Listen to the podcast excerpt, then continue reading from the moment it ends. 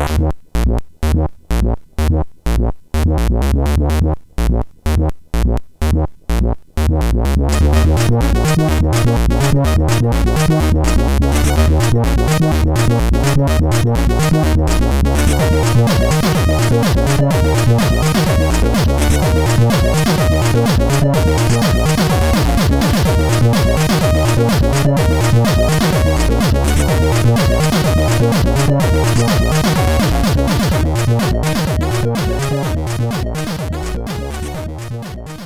Sziasztok! Ez itt a Checkpoint negyedik évadának 22. adása. De még inkább az Árok Checkpoint első adása. Először vagyunk itt, köszönjük a meghívást, és annak, aki nem ismer minket, elárulom, hogy van egy ilyen kis retro gaming podcastünk, Gret, vagy László cimborámmal. Mai vendégünk pedig Beregi Tamás, játék régész, játék... Mi vagy te? Játék Sziasztok! És amiről ma beszélni fogunk, már előttem a poént itt a kivetítőn, híres fejlesztők első játékairól, illetve nagyon furcsa játékairól, amikre esetleg nem is gondolnátok, hogy ezeket ők készítették. Hú, én nagyon hangosnak hallom a termet, de ha ti hallotok minket, akkor integessetek, hogy jelezve, hogy mindenki hall minket. Jó, mert én ebben így nem voltam biztos.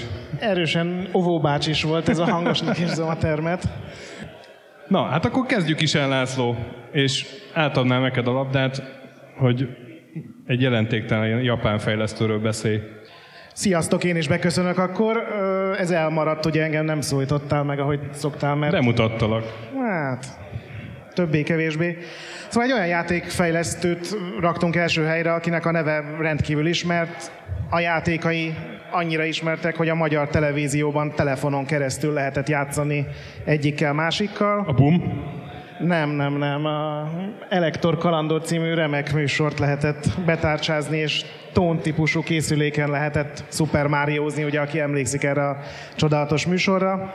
Ugye Shigeru Miyamoto-nak hívják az illetőt, tudjuk jól, hogy ma minden Nintendo játékban ben van a keze, Nyilván az ő szakmája nem teljesen úgy indult, hogy a legjobb játékokat gyártja sorra, és tényleg díjak tucatjai gyűjti be, hanem lapoz kérlek, nézzük meg, hogy mi volt az első játék, amin a kis Shigeru dolgozott. A bal oldalon található Sprite az, az az ő első játékipari munkája, mind a 30-40 pixel körülbelül, jó 60, kössél bele.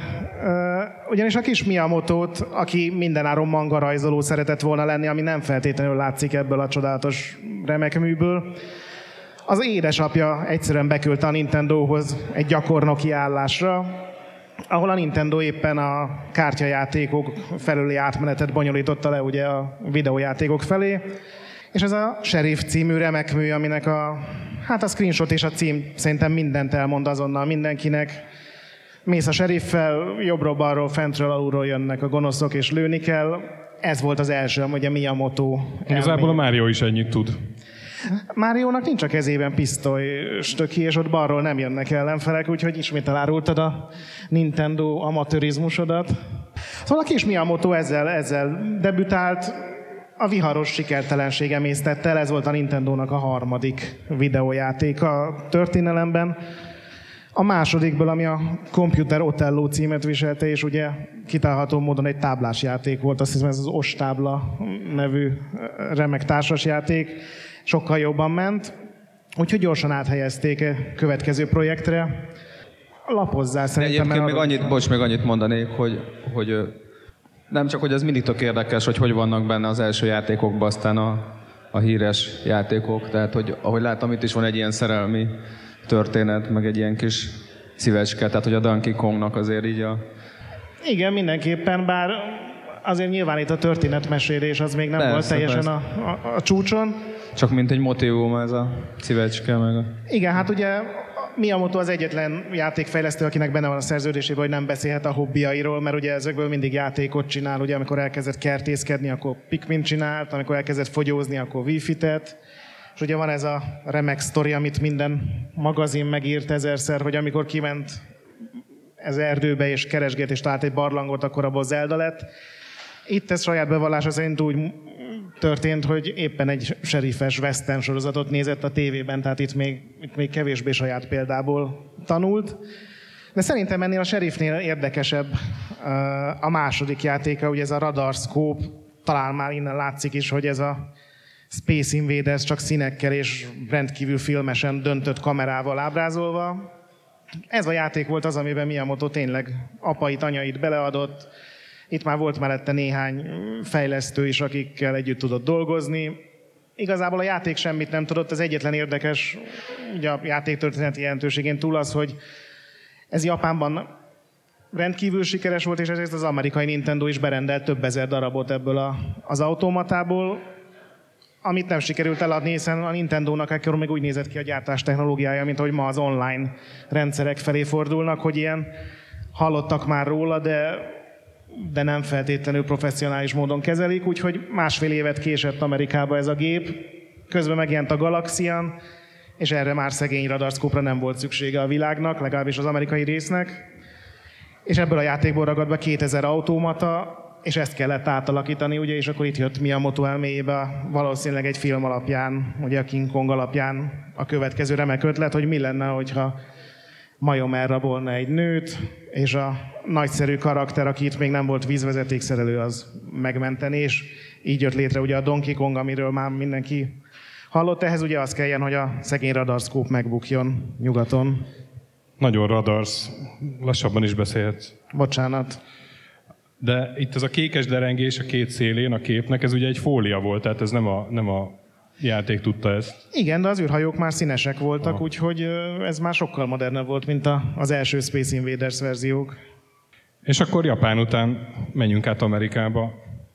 Will Wright következik. Volt a uh, Brother Bond uh, cég, akkoriban az egyik legnagyobb amerikai játékfejlesztő cég volt, és nekik volt a Load Runner nevezetű játékuk, amelyikben először megjelent ez a Bungling Empire nevezetű ilyen képzeletbeli birodalom. A Will Wright is ebbe helyezte az első játékát, ez a Raid on the Bungling Bay nevezetű játék volt, ami tulajdonképpen egy ilyen shut up játék volt, felülnézetből kellett repkedni egy helikopterrel, és le kellett bombázni különféle hadi létesítményeket. Ugye, ami érdekes és egy ismert sztori a Will wright kapcsolatban, hogy ennél a játéknál sokkal jobban érdekelte a játékban a Shut Up részeknél a városi infrastruktúráknak a létrehozása, tehát a különböző gyáraknak a, a megalkotása, és egy ilyen mesterséges, kezdetleges mesterséges intelligencia is, is volt tulajdonképpen a játékban, ami, ami aztán később ugye jellemzi az ő mm, SimCity sorozatát, hogy ezek a gyárak egy idő után új technikákat kezdtek tanulni, és új fegyvereket kezdtek mm, tulajdonképpen építeni, tehát volt egy ilyen önfejlődő rendszer, illetve ez a hat gyártelep, ami a játékban szerepelt, ezek között volt egy ilyen közlekedési rendszer is, tehát ilyen kis hajók mentek közöttük, ezek ilyen szigetek voltak. Tehát tulajdonképpen itt már azért érezhető az, hogy egy ilyen rendszerben gondolkodott a, a, a ilyen infrastruktúrális rendszerben gondolkodott a, a Will Wright. Egyébként van a Forrester nevezetű úriember, akinek egy ilyen System Dynamics nevezetű ilyen rendszer elméleti munkája jelent meg akkoriban, az egy ilyen mesterséges intelligenciával, egy ilyen önfejlődő rendszerekkel kapcsolatos ilyen kibernetikai munka volt tulajdonképpen, és nagyon sokat merített ebből a, a Will Wright, tehát ennél a játéknál is már ez nagyon érdekelték ezek a, ezek a rendszerek. Igen, csak én olvastam vele egy interjút, ahol azt mondta, hogy rengeteget dolgozott ezen, hogy tényleg a kis hajó elszállítsa az alapanyagot a gyárba, és akkor ott legyártják az adott harci készüléket, és ugye az a játékos ellen csatába vonul, csak ezt teljesen elfelejtették megemlíteni a kézikönyvben, vagy a játékban, úgyhogy Igen. igazából erről nagyon kevesen tudtak, akik kipróbálták Igen. ezt.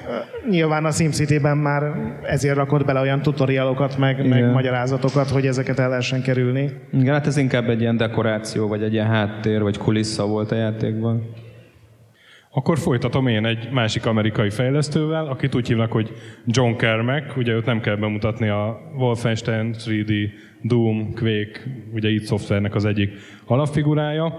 Neki az első játéka 89-ben jelent meg Apple 2-re, és úgy hívják, hogy Shadow Forge. Hát már így a képen is látszik, hogy ez egy, egy erős Ultima koppintás, de ezt így beval, be is vallott a karmak, hogy a, az Ultima, nem tudom, háromról, négyről, te ezt jobban tudod, László. Hát ez még az egy vagy a kettő lesz. Vagy egy vagy a kettőről másolta. Egy teljesen egyszerű sablon, fantasy, van egy gonosz mágus, ami fe, fenyeget egy várost, és meg kell állítani. De sokkal érdekesebb, hogy mennyire nagyon meg akarta csinálni már az első játékát, meg aztán a másodikat, meg a harmadikat a Karmak. Ugye ő, azt nem tudom mennyire tudjátok, egy évet töltött javítóintézetben, 14 éves volt, amikor pár gyerekkel együtt Apple 2 gépeket akart ellopni egy iskolából, hogy ő El is lopta játékokat őket. készíthessen.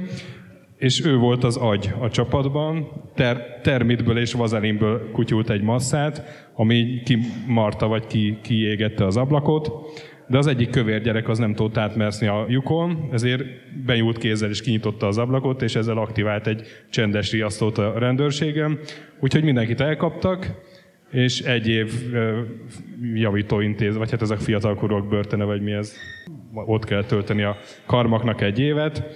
Pszichiátriai vizsgálatra is elküldték, és hát ott a szakemberi jelentés az megállapította, hogy, hogy ő a, így fogalmaz a szó szerint, hogy két lábon járó agy, illetve hogy egyáltalán nem együttérző más emberekkel. Minden esetre az eset után a szülei jobbnak látták venni neki egy Apple 2-t, és utána megcsinálta Shadow Forge-ot. Vagy mindenkinek azt mondta, hogy a szüleitől kapta. Ez is lehet. És ugye ez a, én amennyire tudom, ebből a Shadow Forge-nak lett két folytatása is, és a, a, a Karmak, akiről ugye az köztudott, hogy ő sztori ellenes, és csak a játékmenet számít, egy trilógiával kezdte a játékfejlesztési karrierjét, amiben a központi karakter tovább is lehetett vinni, úgyhogy itt még más szelek fújtak, a, mielőtt meg pszichopata lett, és elkezdett Commander kíneket, meg Wolfensteineket csinálni. De tehát a folytatások is így néznek ki, tehát azok is ilyen persze, persze, hát, szerű játékok. A csúcs technológia, ami karmakra jellemző, az itt még, jó, hát 89-ben nem ez volt, de mondjuk azt, hogy próbálkozott. És ugye akkor remek átkötésként beszéljünk az id Software másik Johnjáról, ugye John Romero volt az, aki teljesen más közegből származott. Ez a felső középosztály, ugyan nagyon sok pénze nem volt játékokra, de a suli mellett mindig vállalt újságkihordást és hasonló munkákat, hogy pekmenezzen. És ő 11 évesen már egyetemre lógott be, nem az ablakon keresztül termitből kutyult robbanószerrel utat nyitva, hanem a főbejáraton, de hát akkor is a kétszer olyan idős srácok közé mászkált be a haverjaival hiszen az egyetemi gépteremben néha előfordult olyan üres fél óra vagy óra, amikor nem volt semki a terminálnál, ami egy hatalmas mainframe gépre volt ugye rákötve, ami a szomszéd termekben terült el. És itt kezdett el először ugye vadul játszani, hiszen ingyen játék, nem kell fizetni, nem kell bedobni a zsetont. És aztán ő volt az egyetlen a kis haveri köréből, aki elkezdte kérdezgetni, hogy Oké, de hogy, hogy is készültek ezek a játékok? Mit, mit, mit kell ahhoz csinálni, hogy én is tudjak játszani, mert például ez a játék annyira nem tetszik. És a többi srác, akik ugye ott Amerika első számtek szakjaira jártak, ez ugye 78-79 körül volt, elkezdték neki mondani, hogy hogy tud pixeleket rajzolni, azokat hogy tudja átszínezni, hogy tudja megmozgatni, hogy tud szövegeket megjelentetni. És az annyira megtetszett neki, hogy 11-12 évesen már konkrét játékokat fejlesztett. Sajnos ezekből nem sok minden maradt hátra. Ugye ez egy másik rendkívül vidám sztori, aminek tényleg ilyen filmbe illő, hogy lyukkártyákon kinyomtatta szépen a, a kódot idézőjelben ezekhez a régi játékokhoz és egy ilyen 10 centi vastag stóccal a kezében elkezdett hazafelé biciklizni, amikor elcsúszott egy tócsában, és sajnos a kód, a kinyomtatott kód az a vízben landolt, és elvesztett az első Romero játék, amiről így csak annyit tudunk, hogy egy szöveges kalandjáték volt. Viszont nem adta föl, akkor sem adta föl a, a harcot, amikor kinőtte ugye a Basicnek a képességeit, amikor az már túl lassú lett, meg túl keveset tudott, hanem elkezdett assembly tanulni, még úgy sem adta föl, hogy ekkor költöztek Angliába, és az Apple 2-je az ugye a, a másodlagos fontosságú cuccok közé tartozott, és hajón érkezett, mint egy hat hónap késéssel konténerben. Úgyhogy addig ő könyvből tanult, assemblyben kódot írni, azokat otthon kézzel alakította át hexába, és másnap a kockás füzetet bevitte a suliba, ahol volt egy darab Apple 2 számítógép. Mint bármelyikünk akkoriban. Valószínűleg voltak ilyenek Magyarországon is. Én megmondom őszintén, abszolút nem tudom elképzelni, hogy így reagáljak egy, egy számítógép hiányra, hogy akkor a füzetemben elkezdek programozni, de hát nem is vittem annyira, mint Romero, aki ugye csinált egy DAI katonát. Én rengeteg sprite-ot rajzoltam. Ez, ez a programozói Én lapozgatós könyvet írtam, ami végül is akár program is lehetne. De, De, de mi volt az első játéka? Még igazából ezt sem teljesen pontosan tudni, mert ugye attól is függ, hogy mit definiálunk első játéknak. Az, amit lapozzál kérlek a remek PowerPointunkon, ez a Dodgem című játék, ez az, ami egy csomó helyen szerepel, Romero is ezt mondja meg, de ezelőtt neki már megjelent újságokban kinyomtatott kódként játéka. Nagyon sokat küzdött érte, hogy ez hogy lehetne elérni, de végül sikerült egy Insider nevű magazinnak 100 dollárért eladni ezelőtt is. Segítek értelmezni a képet. Az alsó háromszög az egy űrhajó, a felső nagy kék az egy ilyen óriási anyahajó, tehát mintha egy ilyen csillagromboló, a, vagy hogy hívják azt? Úgy. Úgy, a Star Wars-ba így úszna be a képbe, ugye az a nézet, és hát sokat kellett lőni, és kerülgetni a, a csillagromboló lövedékeit, hogy, hogy nyerjél. Tehát kb. ez volt a játék lényege, viszont nagyon cuki a kazettaborító vagy lemezborító, amit rajzolt hozzá, és itt külön kiemeltem a szöveget, a reklámszöveg, hogy Ralph Romero azt mondja, hogy ez, ez egy szar. Ő a kedves papa, vagy a kedves öcs Szerintem volt? a tesója volt, igen. Igen, er- erősen testvér jellegű És külön, külön ki van emelve, hogy nincsen hang, with no sound. Nézd, így 82-t ismerve ez tényleg előny volt, hogy egy játéknak nem volt sok hangja. Úgyhogy Romero 82 és 84 között legalább egy tucat játékot adott ki. Volt, amit így ugye házilagos készítésű kazettán, és volt, amit csak programkódként különböző újságokban. És azt talán még nem sokan tudják róla, hogy ő dolgozott az Originnél, mielőtt ugye az id szoftver összeállt, és dolgozott néhány igazi Ultima ö, játékon is valószínűleg, ami ugye Karmakot inspirálta a korábbiakban.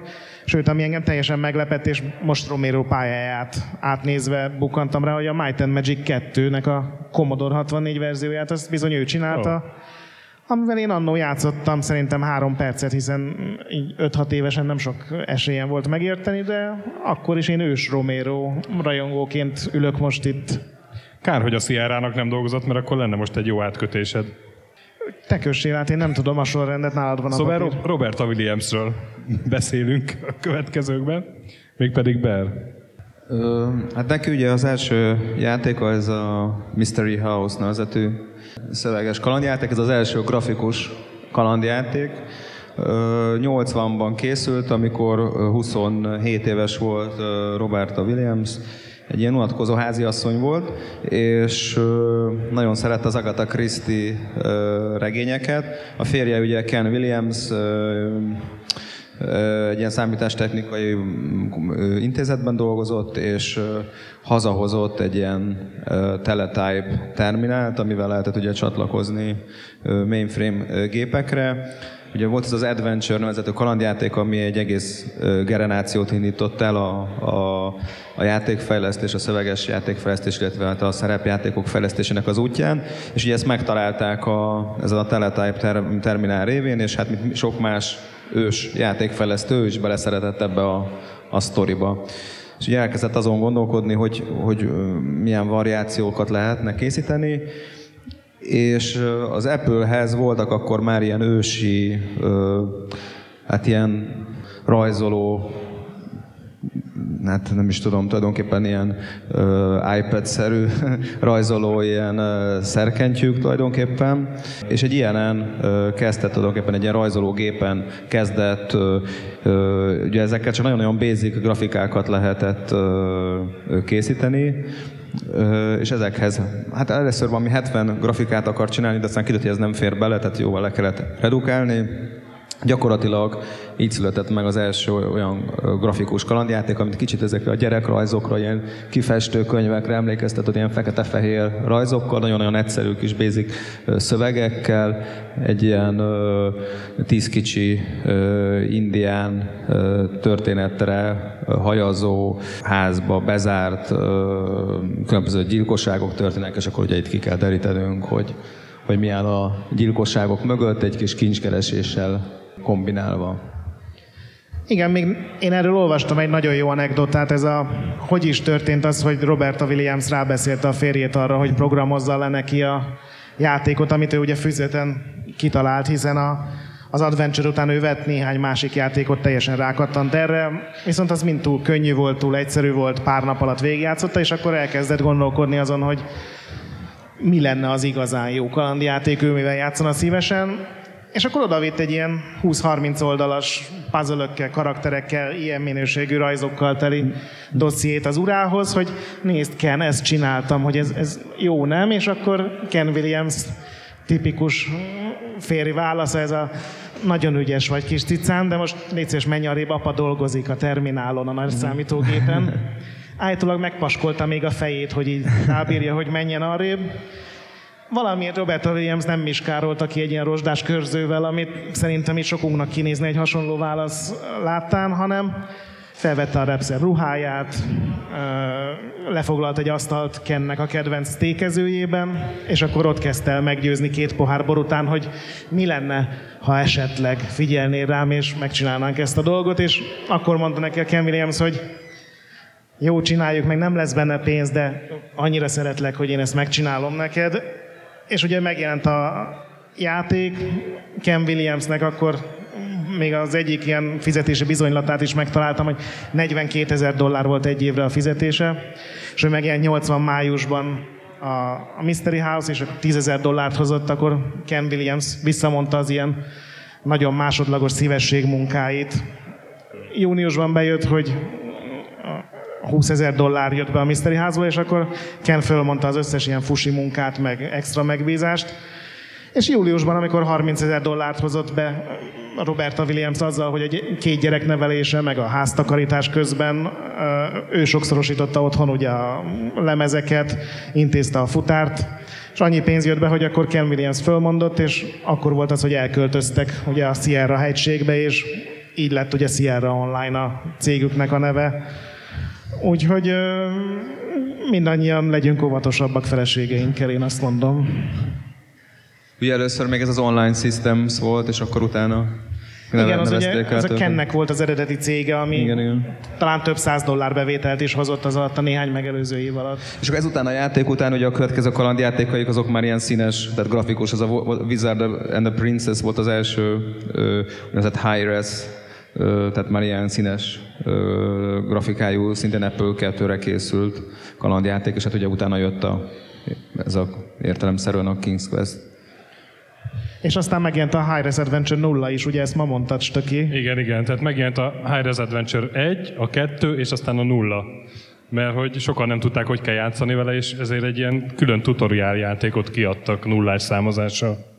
Egy ilyen oktató játékot. Na, de maradunk Amerikában, mégpedig Brian Fargo, aki ugye többek között a Wastelandet csinálta, Mr. Interplay, nagyon sok szerepjátékot köszönhetünk neki. És hát nyilván az első játék is egy ilyen fantasy volt, úgy hívták, hogy Demon's Forge, 81-ben jelent meg Apple 2-re. Ez még nem szerepjáték volt, hanem ilyen szöveges kalandjáték, hasonló szintű grafikával. Sokkal jobb grafikája van, mint a Mystery House-nak. Egyébként tényleg. És nagyon érdekes sztori, hogy 5000 dollár volt a fejlesztése, mert akkor nagyon csóró volt. A fejlesztése és a marketingre együtt, mert nagyon csóró volt a, a Brian Fargo akkor, meg hát alkalmazottakat is fizetett már, és azt a trükköt alkalmazta, hogy az 5000 dollárnak a felét elköltötte a Softalk magazinnak a hirdetésére, ami a kevés egész országban, mármint Amerikában elérhető számítógépes magazin egyike volt, és miután egy egész oldalas hirdetés elköltött, hogy jön a Demon's Forge, elkezdett ő felhívogatni mindenféle random játékosok nevében ilyen nagy boltokat, hogy hello, olvastam a magazinban, hogy, hogy, hogy láttam a hirdetésben, hogy van ez a Demon's Forge, és kapható-e önöknél. És nyilván sehol nem lehetett kapni, viszont ezután elkezdett csörögni a telefon, megrendelések érkeztek, hogy ugye a telefonhívások hatására a Brian Fargónak, hogy hát akkor rendelnének ebből a játékból. Még jó, hogy akkor még nem volt számkijelzés a telefonokon, mert hamar lebukott volna. Igen, úgyhogy ugye ez a Saber Software nevű cég, úgy hívták az első cégét, az, az fejlesztette ezt a játékot, és hát olyan jól ment rögtön ez, hogy egy befektető figyelmét fel is keltette, a Fargónak egy volt iskolatársa volt, vagy évfolyamtársa, és megvette az egész céget, úgyhogy rögtön lett egy, egy befektetőjük. Aztán meggondolta magát pár hónap múlva, és kirúgott mindenkit, és Jó főnök. Épp, éppen akkor sikerült valahogy megcsipni egy ilyen 60 ezer dolláros melót, az egy ilyen enciklopédia szerkesztés volt, és akkor a Brian Fargo mindenkit felvette erre a melóra, lett belőle pénz, és így alakult meg az Interplay. Ami még érdekes ebbe a játékba, az a borítója.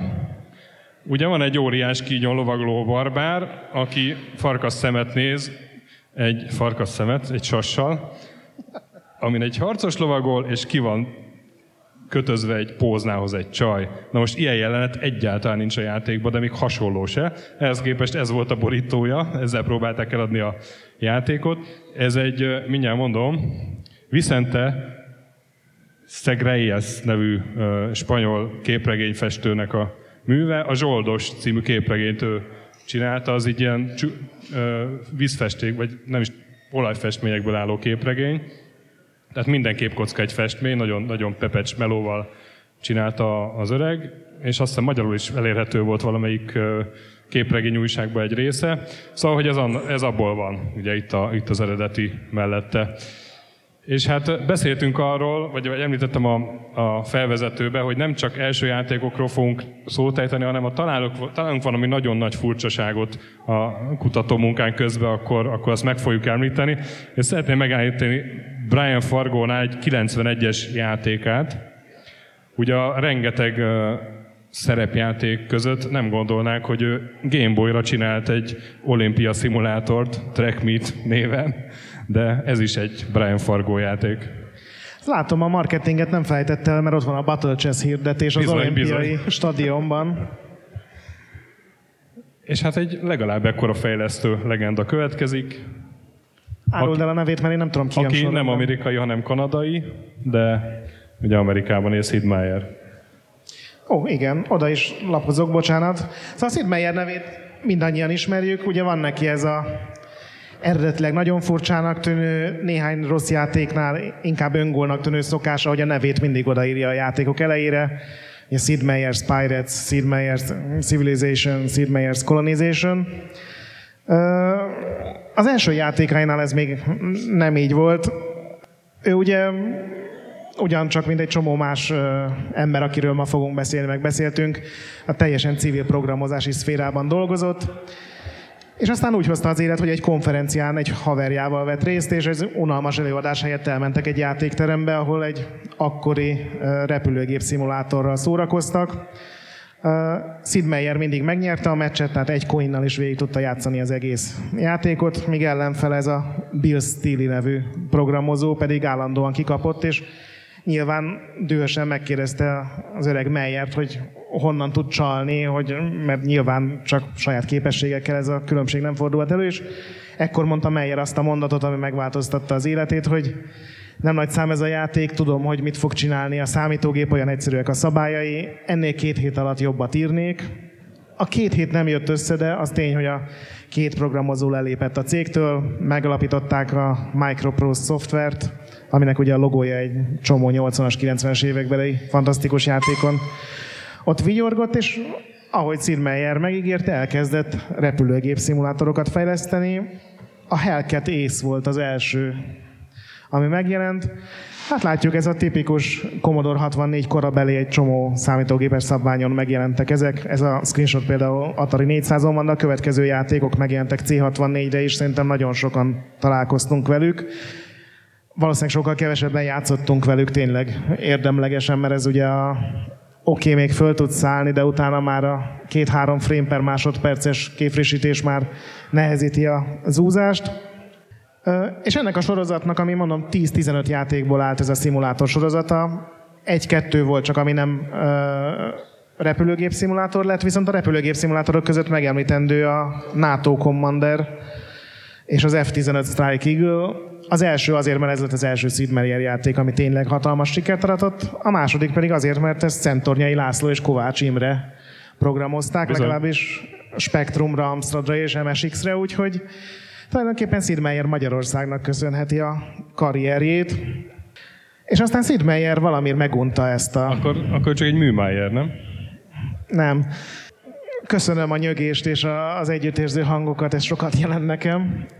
És akkor jött el az, hogy Sid Meier elkezdett gondolkodni, hogy kalózokról kéne játékot írni, olyan még nem volt. Viszont neki már volt egy ilyen rajongó tábor, akik ugye tudták, hogy a Microprose-tól, meg egyáltalán Sid Meiertől milyen jó szimulátorokat lehet várni, és ekkor találta ki Bill Steely ezt a remek dolgot, hogy írjuk rá, hogy ez a Sid Meier játéka, és akkor talán ez a pár tízezer ember, aki rajongód majd megveszi, és hát bejött a, a Pirates-et több millióan megvették, nyilván csak ezért, mert rá volt írva. És tudom, hogy sietni kéne, de muszáj megemlítenem még egy Sid Meier játékot. Egy olyan Sid Meier játékot, amiről biztos vagyok benne, hogy nagyon kevesen tudom még ebben a válogatott közegben, és én két hete szereztem róla tudomást, nyugodtan lapozzás töki. Ez Sid Meiernek a barokk zeneszerző szimulátor per multimédia őrülete. Kizárólag 3DO konzolra jelent meg, ami jelentősen hozzájárult ahhoz, hogy soha senki nem hallott még róla. Gyakorlatilag Bach volt a játékos avatárja, és kantátákat, fúgákat, koncerteket, menüetteket lehetett vele írni. Ezeket pedig állítólag teljesen pontos hangszer használat kíséretében adta elő Bach, és a, akár több száz testetlen figura, hiszen a, háttérben nem volt elég poligon vagy sprite memory arra, hogy kielezzék a többi ö, zenészt.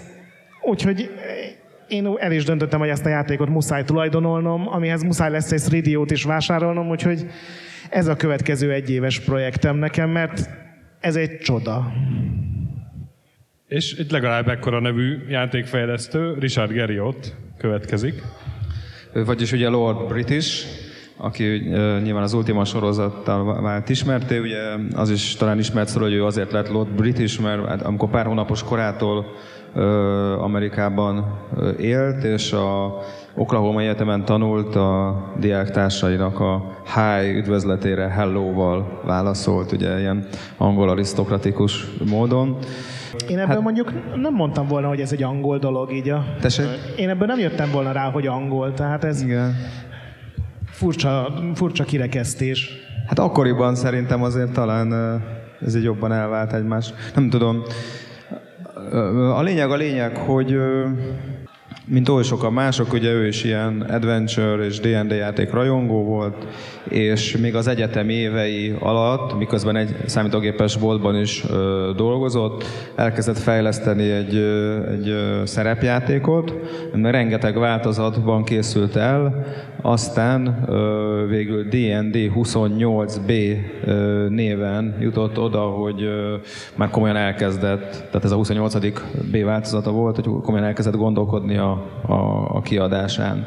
Ez ugye az Akalabet nevezetű, vagyis Akalabet World of Doom nevezetű játék volt, ami 19 éves volt Richard Garriott, amikor az a játék megjelent, és Hát a játék kiadása az pontosan azt jelentette, hogy kb. 200 dollárt szántak a, az egésznek a, a a csomagolására, a reprodukcióra. Anyukája rajzolt hozzá ilyen nagyon gyerekes borítóképet, és ezekben az úgynevezett zip begekben árusították, amik ilyen kis húzható tetejű, ilyen kis nylon zacsik voltak. Ugye nagyon gyakran a korai játékokat így próbálták, főleg a kalandjátékokat, szerepjátékokat így próbálták értékesíteni, főleg ismerőseinek, barátainak, hát állítólag két példány kelt el belőle, az egyiket az anyja vette meg, tehát nem volt egy túl nagy siker, de aztán fölfigyelte a játékra a California Pacific Company.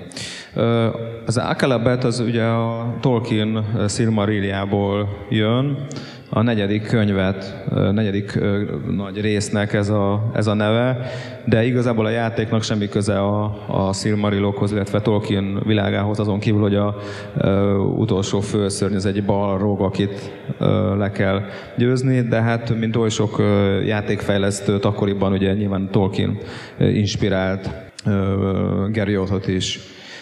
Egyébként ezt úgy tudom, hogy Apple Soft Basic-be kezdte programozni, és Hát gyakorlatilag ez a klasszikus Ultima grafikus nézet, illetve engine itt jelenik meg először, tehát ugye amikor a tájak között mozgunk, akkor egy felülnézetes képet látunk, kis nem is figura volt itt, hanem egy ilyen kis, azt hiszem egy X jelölte csak a, a, a karaktert, és amikor a barlangokban, illetve hát a, a dungeonokban megyünk, akkor pedig átvált egy ilyen wizardry-szerű 3D-s perspe, pseudo 3D-s perspektívába, Ugye úgy hirdették a játékot, hogy 10 high-res szörny található benne, tehát egy elképesztő nagy dolog volt, és ugyanaz a vektoros grafika jellemzi, mint mondjuk például a, a Mystery House-t is, tehát ugye csak a körvonalak vannak megrajzolva, illetve hát a dungeonokban ilyen wireframe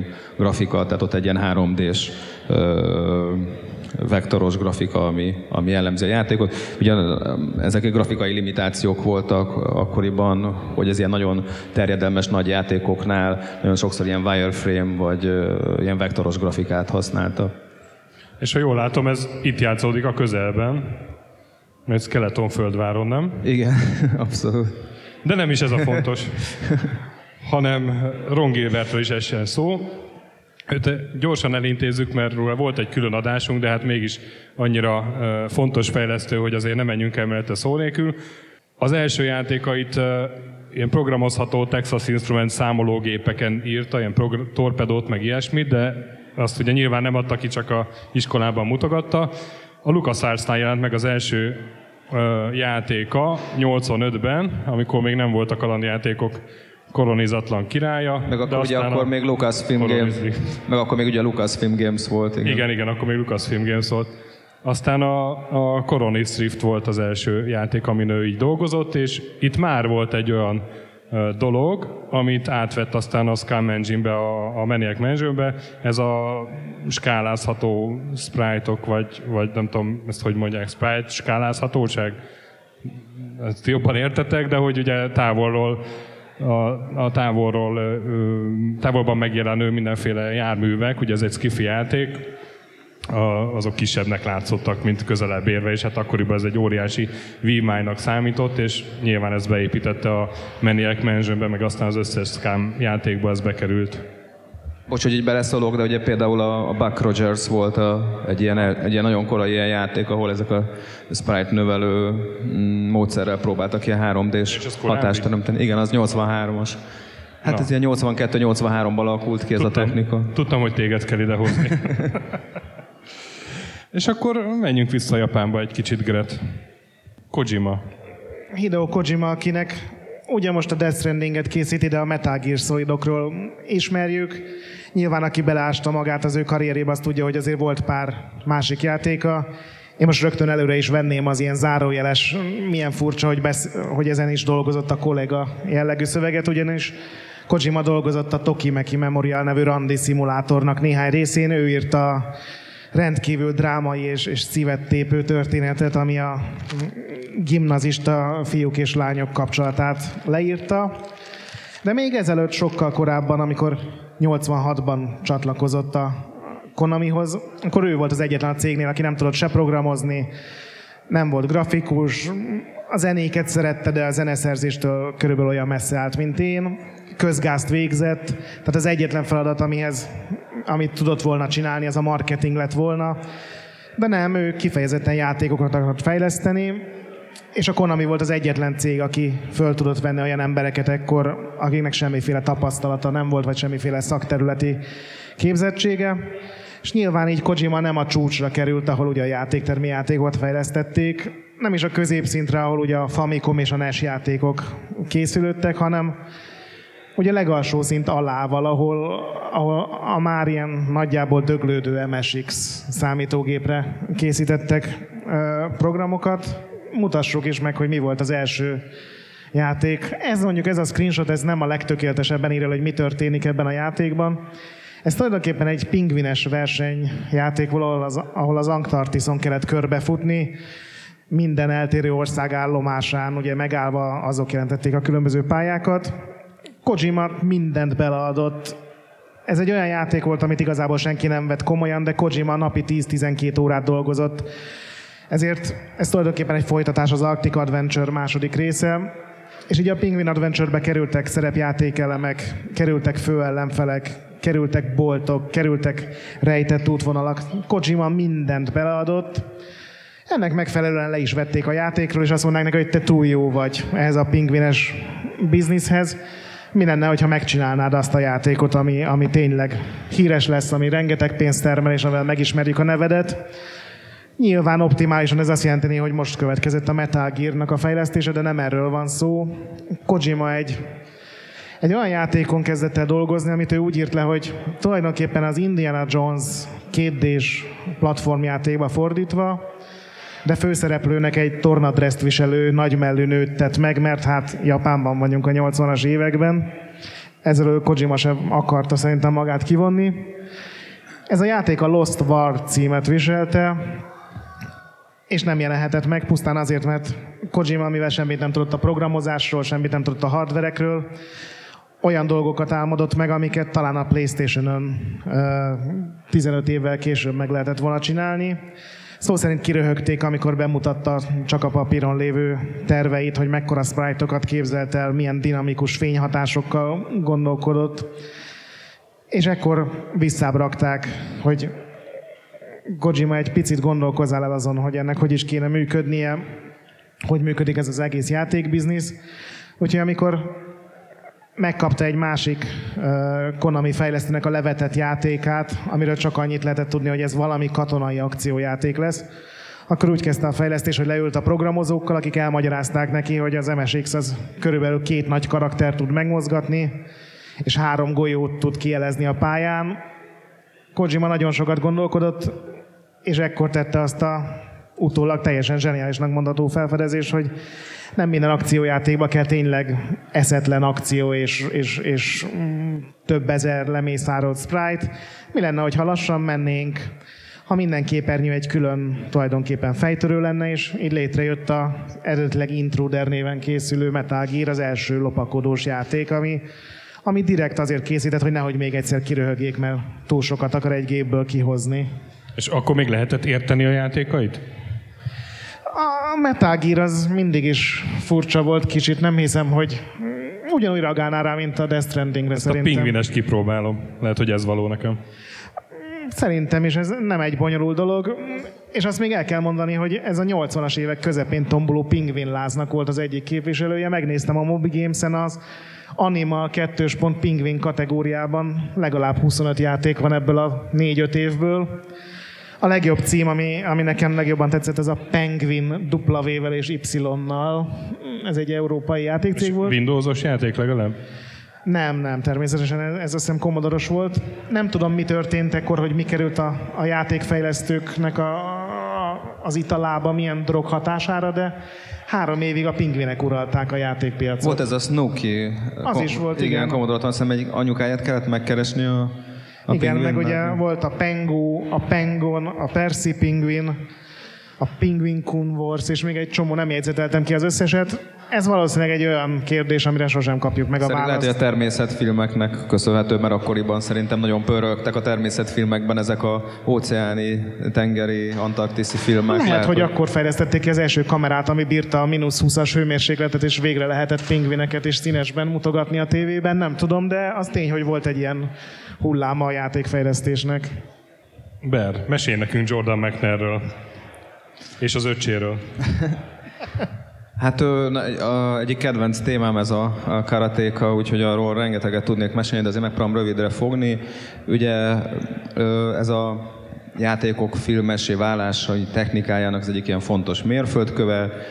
Mechner ugye a Yale Egyetemen tanult, amikor ö, ö, nagyon nagy hatást kezd, tehát ilyen filmes kurzusra beiratkozott, imádta néma filmeket, és amellett ilyen karate tanfolyamokra is járt, nem túl nagy sikerrel, de minden esetre azért érdekelte a harcművészet.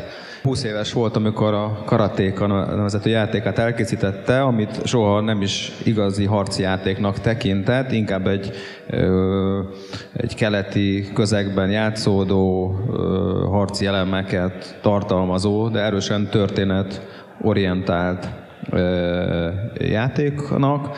A már korábban említett Brother Bond cég adta ki a játékot Apple 2-re, és ugye ennek a játéknak az volt az érdekessége, hogy olyan, mond, olyan filmes technikákat használt, amik később standardek lettek a, a, a játékiparban. Például a párhuzamos vágás technikáját, ez volt az első játék, ami ilyen párhuzamos montás technikát hasz, alkalmazott.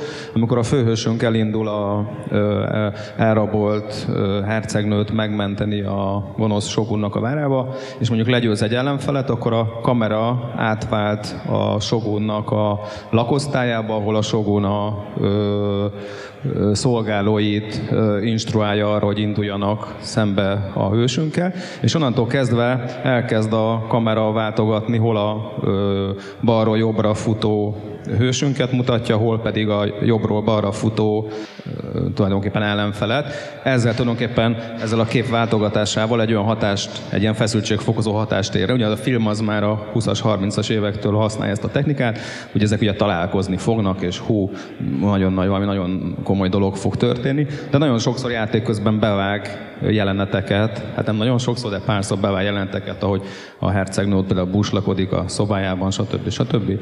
Ö, tulajdonképpen a, a néma filmeknek ezt a ö, szavak nélküli csendes történetmesélési technikáját próbálta ö, használni, ami nagyon-nagyon illett ugye a, a, a korai ö, játékiparnak a, a az esztétikájába.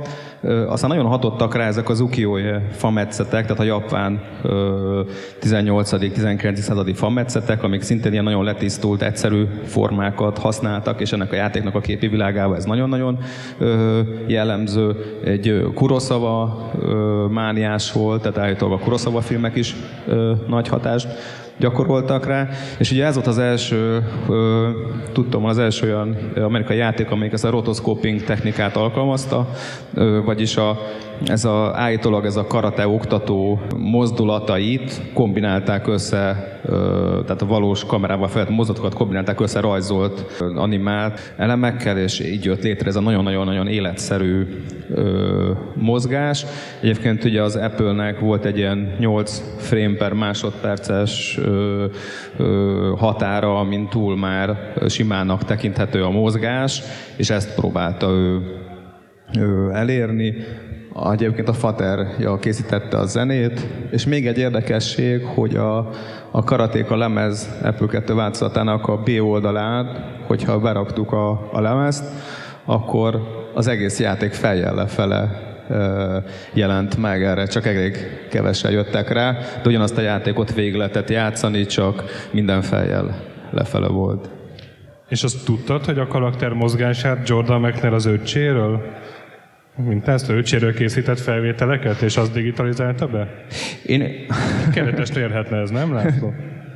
És azt tudtad, hogy a Prince of Persia-ban azért nem nagyon, ment a második részben, a Prince of Persia 2-ben azért nem nagyon vett részt, mert elkezdett forgatókönyvet írni, Párizsba költözött. Ez komolyan így van.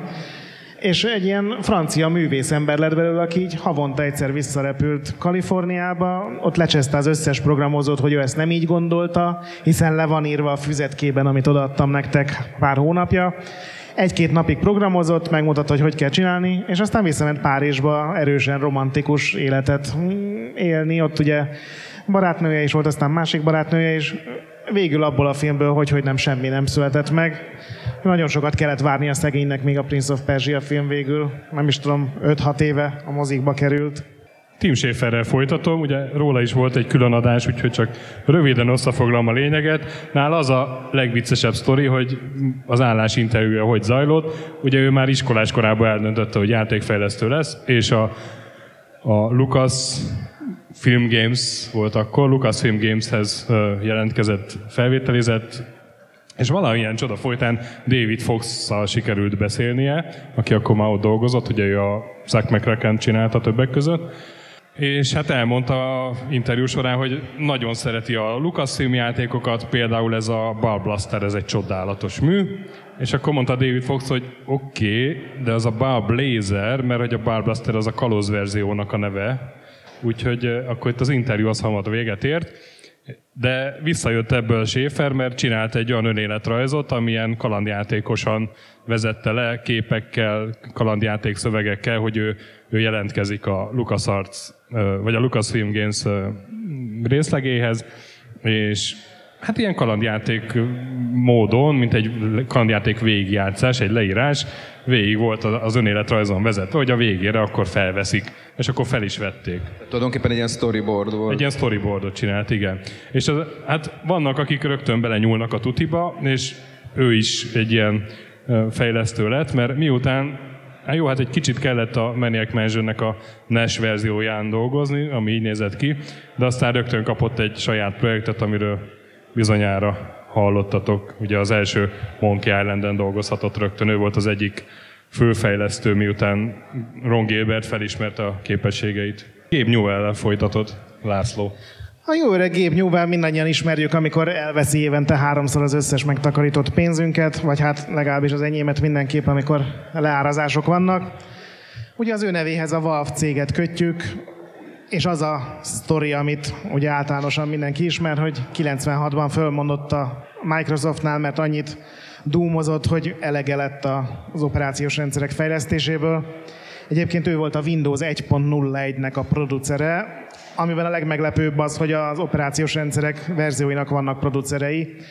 Erről én nem tudtam. Megalapította egy másik haverjával, Mike Harringtonnal ezt a céget, amit aztán Valve-nak neveztek el. És ugye az a sztori, amit mindannyian ismerünk, hogy két év múlva megjelent a Half-Life, és átalakította az FPS-eket, még három év múlva megjelent a, a Steam, és azzal együtt a Half-Life 2. És ez mind teljesen igaz is, csak ebben van egy olyan zárójeles rész, amiről Valve nem szívesen beszél, és tulajdonképpen nem nagyon kommentálja a dolgokat, ez pedig két olyan játék, amiket a Half-Life előtt fejlesztettek, és nem jelent meg. Az egyik a könnyebben letudható, ez a Kiver nevű ö, akciójáték volt, ami egy katonai bázison játszódott, és tele volt horrorelemekkel, meg mindenféle szörnyekkel. Az viszonylag könnyen kitalálható, hogy ez hogy alakult át egy körülbelül fél év alatt azzal, ami utána Half-Life néven FPS-ként megjelent. Viszont volt emellett egy másik játék is a Valve-nál, amit ráadásul az ele, ele első hónapokban sokkal komolyabb projektként kezeltek. Ennek az volt a címe, hogy Prospero, és egy Mist jellegű kalandjáték volt. A Mist jelleget azt úgy kell érteni, hogy meglehetősen elvont, tehát nem ilyen vicces, mint ugye a Monkey Island, hanem egy teljesen furcsa, ilyen mértani világban játszódott, ami Jorge Luis Borgesnek a, a különböző könyvei és történetei alapján épültek föl. Hát egy ilyen rendesen elvont, őrült kalandjáték lett volna, és ennek a megírására vették fel azt a Mike Laidlaw nevű fickót, aki ugye aztán később megírta a portálokat, meg a, a Half-Life-okat. Ugye ez a Prospero, ez egy teljesen 3D-s játék lett volna ez is, mértani formákkal, nagyon furcsa puzzle ugyanúgy, mint a Mistben egyedül lett volna a karakter és furcsa gépeket működtetett volna. Ez volt legalábbis az első elképzelés, aztán ahogy ebből egyre több ötletet átvettek az akkor már Half-Life néven futó másik fejlesztéshez, kitalálták, hogy ez a Prospero sokkal jobb lenne, hiszen minden filozófiai sokkal jobb, hogyha MMO-szerűen működik. Úgyhogy elkezdtek ebbe fejleszteni egy olyan játékrendszert, ami mostanában például a Dark Souls játékokban tűnik fel, hogy minden egyes játékosnak a játéka, amit ő egyedül játszott, az egy külön szerver volt, és ehhez te csatlakozhattál segítőként és ellenlábasként is, tehát meg lehetett szállni másoknak a játékát. Még egyszer mondom, ez egy kalandjáték volt, tehát így még furcsább a dolog. És aztán rájöttek pár hónap múlva, hogy ez, ez nem feltétlenül lehetséges 97-98 PC-s technológiájával megoldani, és tulajdonképpen a Prospero fejlesztését úgy állították le, hogy minden komponensét sikerült átmenteni máshova. Például a zenéi, azok a Half-Life 1-ben megvannak, a fájlnevek még mindig Prospero és aláhúzás, és utána a további azonosító, így jelennek meg a Half-Life-nak az eredeti verzióiban, ma már sajnos át vannak nevezve a Steam-es példányokban. És az a szerverkereső meg friendlista, amit ugye a Prosperohoz építettek, az a Steamnek az alapja lett. Tehát azt egy az egyben ebből a játékból vették át és amikor elkezdték csinálni a Steam-et, tulajdonképpen csak a, a digitális bolt funkciót kellett hozzáadni, hiszen az összes szociális parancs az a Prosperónak a Ctrl-C, Ctrl-vézésével került át. Game megkérdezték hat éve, azt hiszem, hogy mi van ezzel a Prosperóval, és akkor azt nyilatkozta, hogy a Valve-nál semmi nem tűnik el végtelen ideig, előbb-utóbb megjelenhet, akkor még ugye viccesnek hangzott, hogy hozzátette, hogy talán még a Half-Life 3 előtt, ma már tudjuk, hogy biztos, hogy ha esetleg megjelenik az a Half-Life 3 előtt lesz, hiszen az nem létezik, mindenki adja föl a reménykedést. Mindenesetre volt egy titkos Valve játék, amiről remélem most már többen tudnak. És mondtam egy hülyeséget az előbb, de szerencsére Ber kijavít mindjárt. Ez csak annyi, hogy a, a karatékán elemítetted, hogy a legjobb tanácsom szerint a Prince of Persia volt az a játék, ahol a bátyját alkalmazta a rotoscoping technikában. Még csak nem is az öccse, hanem a bátyja. Ja. Úristen. Úgy tudom. László. A Mechner. Meg sem is a világon. Én, én örülök, hogy nem kommentáltam semmit.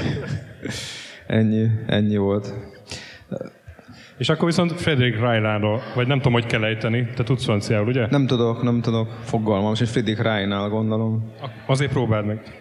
Tehát Friedrich Reinha, Friedrich Reina, ő, ugye az Alone in the Dark sorozattal vált híressé, Hát igazából csak pár mondatot tudunk róla mondani. A, ez a lézer nevezetű kérdőjeles játék, ez ugye azért kérdőjeles, mert semmit nem lehet tudni róla. Azon kívül, hogy volt egy ilyen ö, játék ZX81-re, és ez egy ledes játék volt, amit megmondom, hogy nem tudom, hogy miért volt ledes játék, vagy mitől volt ez ledes játék. De még egy korai játéka van, ami szintén nem ismert. Még kettőt említenék, ez, a, ez egyik a Robix nevezetű játék, amit egy Excel Vision nevezetű francia számítógépre fejlesztett.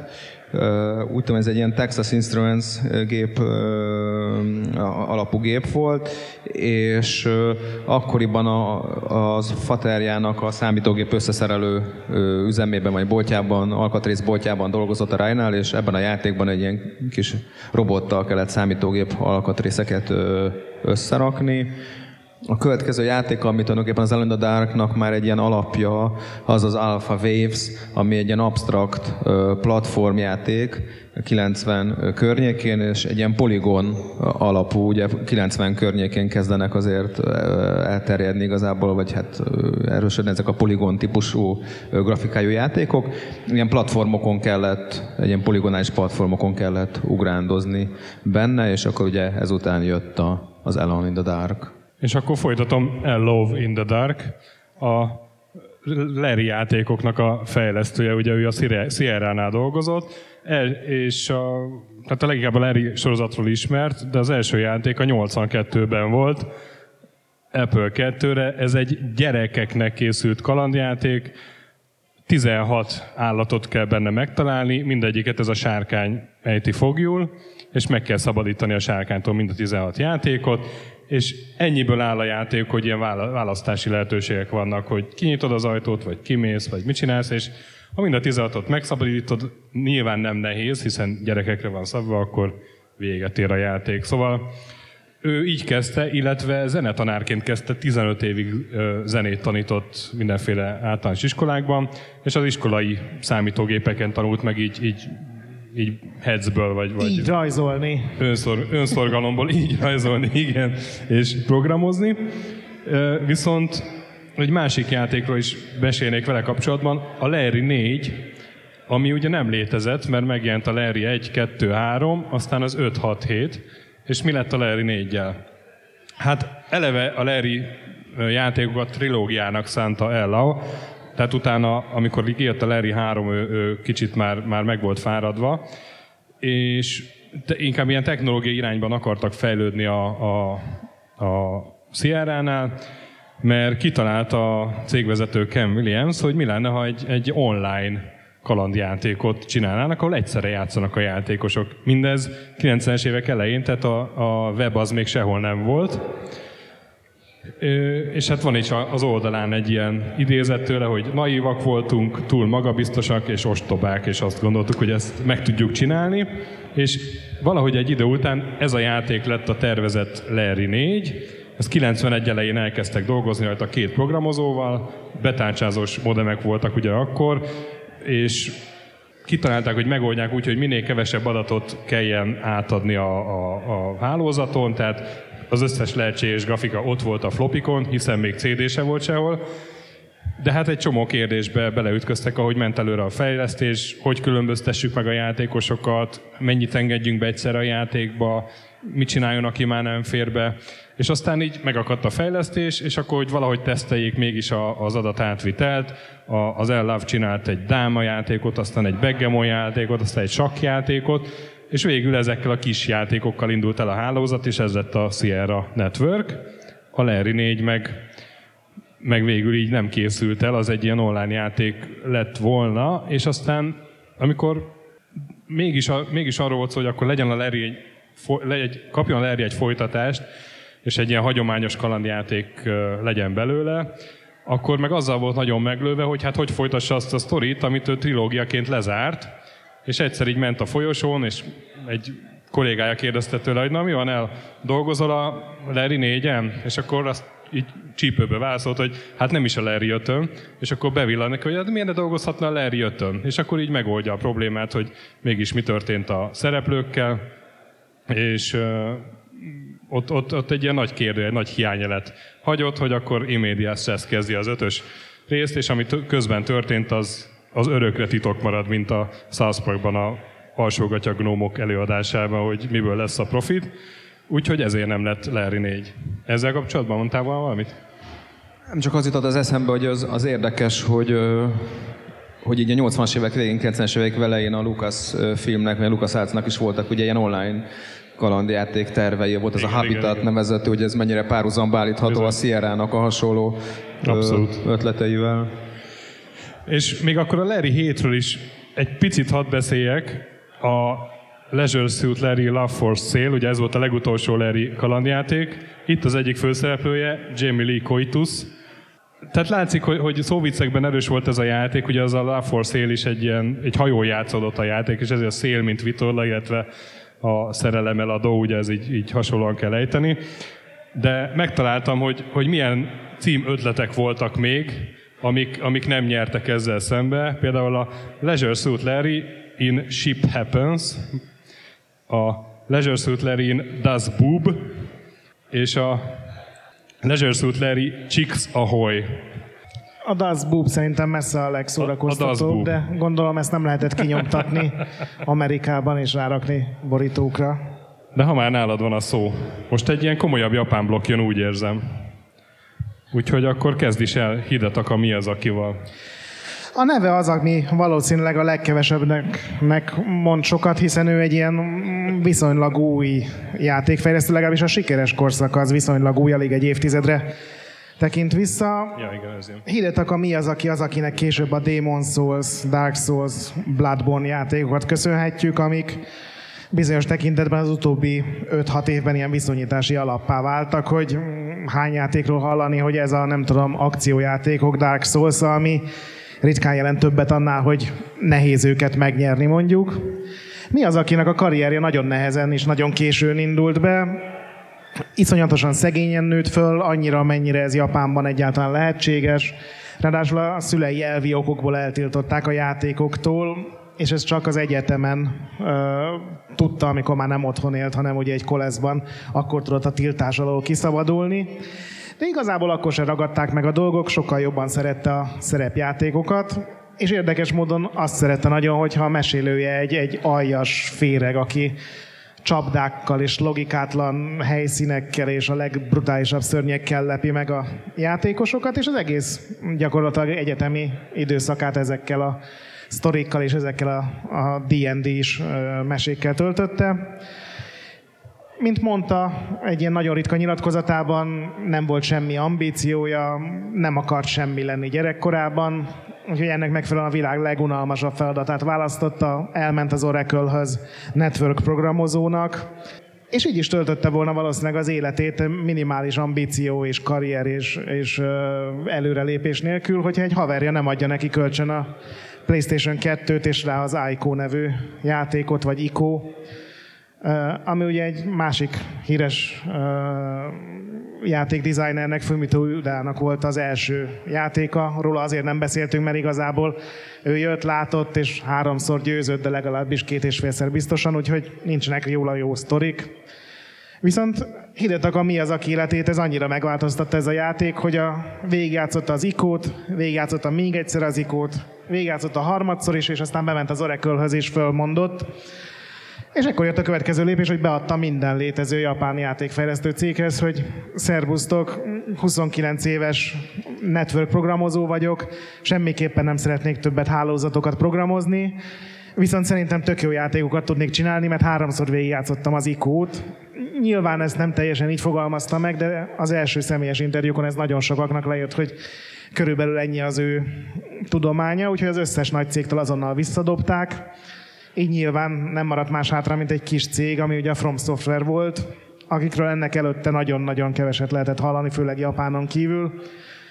Japánban volt egy ilyen közepes sikerű, félig meddig ismert ilyen dark fantasy szerepjátékuk, ez a Kingsfield volt, amiről körülbelül azt lehet elmondani, hogy nehézségben ugye Dark Souls szintjén volt, viszont minden ferség nélkül, tehát ez a leg ez egy gonosz játék volt, ami direkt azért készült, hogy megölje minél többször a játékost. Én emlékszem, amikor teszteltem a PlayStation 2-es Kingsfield-et, ha léptél előre az indulási helyről, tehát elindultál arra, amerre a karakter nézett, amikor rákattintotta a start game-re, azonnal meghaltál, mert egy lépésnyi távolságban már volt egy halálos verem. Ez volt tehát a Kingsfield, ezt szerették valamiért Japánban. De ugye mi az, akit, mint ilyen alsegéd, designer helyettes, rárakták az Armored Core Last Raven című robotos uh, akciójátékra. Ez egy nagyon régi sorozatnak volt már körülbelül a tizedik része, és egy ideig rajta is maradt ezeken, különösebb eredmények nélkül halmozta ezeket a robotos játékokat. Persze mindegyik egyre jobban nézett ki, meg egyre elvadultabb animés sztori volt benne, de igazán akkor, akkor tudott mi az, aki kiszabadulni ebből a designer börtönből, amikor egyszer megkérdezte a cégvezetőt, hogy melyik az a projekt most a From Software-nél, ami a legnagyobb gondban van. És itt megint gondolhatnánk azért, hogy ő ugye előrelépjen és megmentse, de igazából a legkisebb felelősségű feladatot kereste, ahol, hogyha kudarcot van, akkor sincsen semmi baj. Nyilván egy olyan játék, amit mindenki lenézett a cégen belül, ez tökéletes volt erre. És ez egy dark fantasy akció RPG volt, egy olyan projekt, ami pár hónapja létezett, nem volt vezetője, tulajdonképpen senki nem tudta, hogy ez mi is legyen, hogy miről szóljon, hol játszódjon, és mi az, aki visszagondolt ugye a D&D-s évekre, és előszette bizony a legrosszabb helyen várakozó orkokat, a legmocskosabb, legaljasabb csapdákat, amik az, a, mérgeznek, paralizálnak, és még árammal is sebeznek. És gyakorlatilag ezt játékformába öntött, és ez lesz a Demon Souls. Ami ugye a Dark Souls-nak a elődje, nem? Vagy? Hát tulajdonképpen igen. Ugye a Demon souls azt sikerült eladni a Sony-nak, hogy ez egy PlayStation 3-as ilyen zászlós hajó legyen. Ugye a Sony standján volt kiállítva a TGS-en, a Tokyo Game Show-n. Itt meg sikerült megkapnia ennek a demónak minden idők legrosszabb értékelését. Ugye ott a játékosok kitölthetnek egy kérdőívet. Ezért a Sony így nagyon óvatosan megfelezte a kiszállítandó mennyiséget. Az első héten ennek a mennyiségnek az egy tizedét sikerült eladni, 20 ezer darabot, ami gyakorlatilag így az akasztás fölött éppen, hogy csak egy kicsivel volt a Sony First Party, vagy hát Second Party játékoknál. A Sony azonnal visszamondta az angol kiadást, a nyugati terjesztést, és a Namco volt az, aki az utolsó percben bevállalta, hogy angolul is kiadja a játékot. és gyakorlatilag ez mentette meg a mi az, aki karrierjét is, hiszen azért még egy lenézett projektből is lehetett volna bukni, meg ugye az egész Souls szériát, hogy nyugaton nagyon rákattantak a játékosok, és amikor a Dark Souls-ra sor került, akkor már mindenki tudta, hogy ez egy kultjáték, és hogy itt kell lenni, mert ez lesz az új, új Demon Souls. Hagyjál, hagyjál puskaport a Dark Souls adásra is. Jó.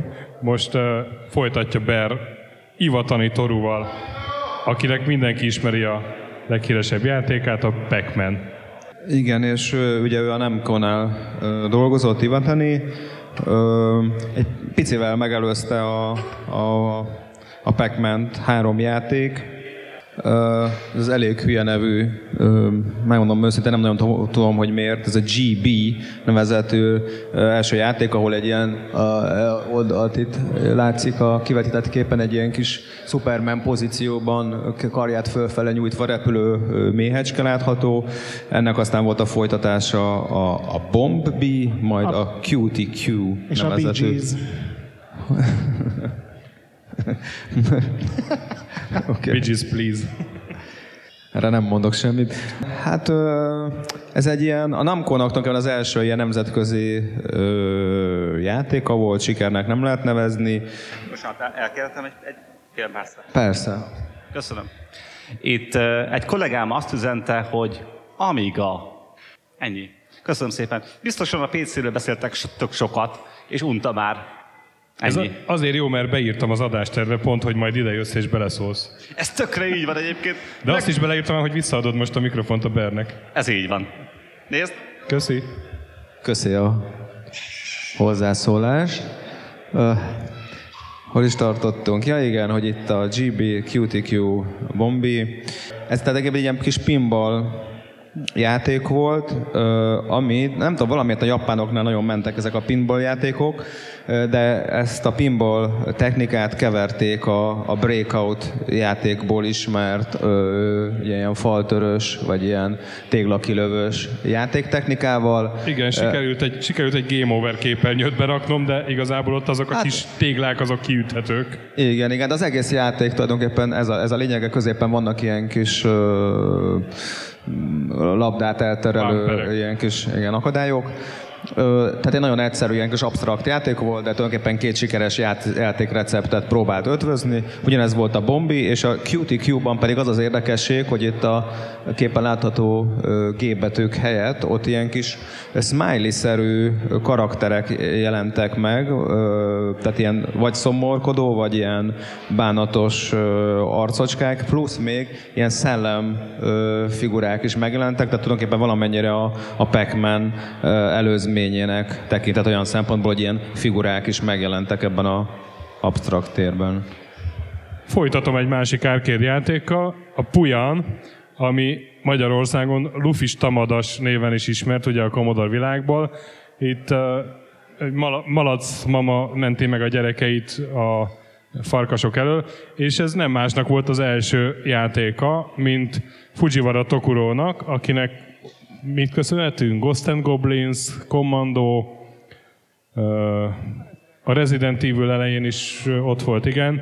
Jellemzően baromi nehéz játékokat, ugye? És ezért is olyan meglepő, ezt muszáj volt ide raknom egy másik játék, 89-ben Nesse jelent meg, a Marusa, Marusa? Marusa no Onna című játék. A hasonló című 87-es, nyilván csak Japánban megjelent filmből. A film sztoria az, hogy az adóhivatalnál dolgozik egy nő, és egy adócsaló üzletember próbál elkapni, de szimpatikusak egymás számára, szerelmük viszont így beteljesíthetetlen marad, és még egy kis családi szociodráma is van mind a két oldalon. Na most ebből csinált a Fujiwara Tokuro, a szuper nehéz játékok mestere egy ilyen interaktív regényt, vagy interaktív filmet. Te Nem. tudtál erről? Én nem tudtam erről, és az egész téma egyelőre sokkolt. Nem tudok vele mit kezdeni. Ez a Romeós Júlia csak a Romeós 20. Jú- századi japán adóhivatalba helyezve. Ez erős. Júlia a NAV-nál, így van. És mindez japán videójátékban. De azért vedd át a szót tőlem, mert Mikami Shinjiről fogsz beszélni. Bocs, csak még annyi, hogy ugye érdekes, hogy ezek a korai japán kalandjátékok, a, a nyugati kalandjátékokkal szemben ezek már ilyen választhatósak voltak Aha. általában. Tehát ott is nagyon hamar megjelentek a szöveges kalandjátékok, de nem ezek a begépelgetős játékok mentek inkább, hanem... Igen, itt is, itt is látszik a három választási lehetőség, Igen, amit igen. még nem tudok elolvasni, ennyi. de, de a következő játéknál se fogom tudni elolvasni, ami oda van írva. Igen, hát már a cím elég meglepő, és ugye ez Shinji Mikaminak volt az első játék, akinek nyilván a Resident Evil volt a legnagyobb és leghíresebb játéka. És ugye beszéltél arról, hogy Tim Schafer egy kalandjátékként próbálta bemutatni a, az élettörténetét, és Shinji Mikaminak az élettörténete pedig egy ilyen RPG-re hasonlít, ahogy folyamatosan szintet lép. Ő az egyetlen játékfejlesztő, aki még lejjebb kezdte, mint Kojima, amikor bekerült, ugye egyetemet frissen elvégzett ö, emberként a Capcomhoz. Ő ráadásul úgy került be, Kojima legalább imádta a Super Mario-t, ö, Mikaminak igazából a horrorfilmek voltak a mániái, nyilván innen jött a Resident Evil és később. Egyáltalán nem szerette a játékokat, és valószínűleg amikor megkapta az első feladatát, csinálj egy kvízjátékot, valamiről, akkor ő ezt választotta, amennyire utána tudtam nézni.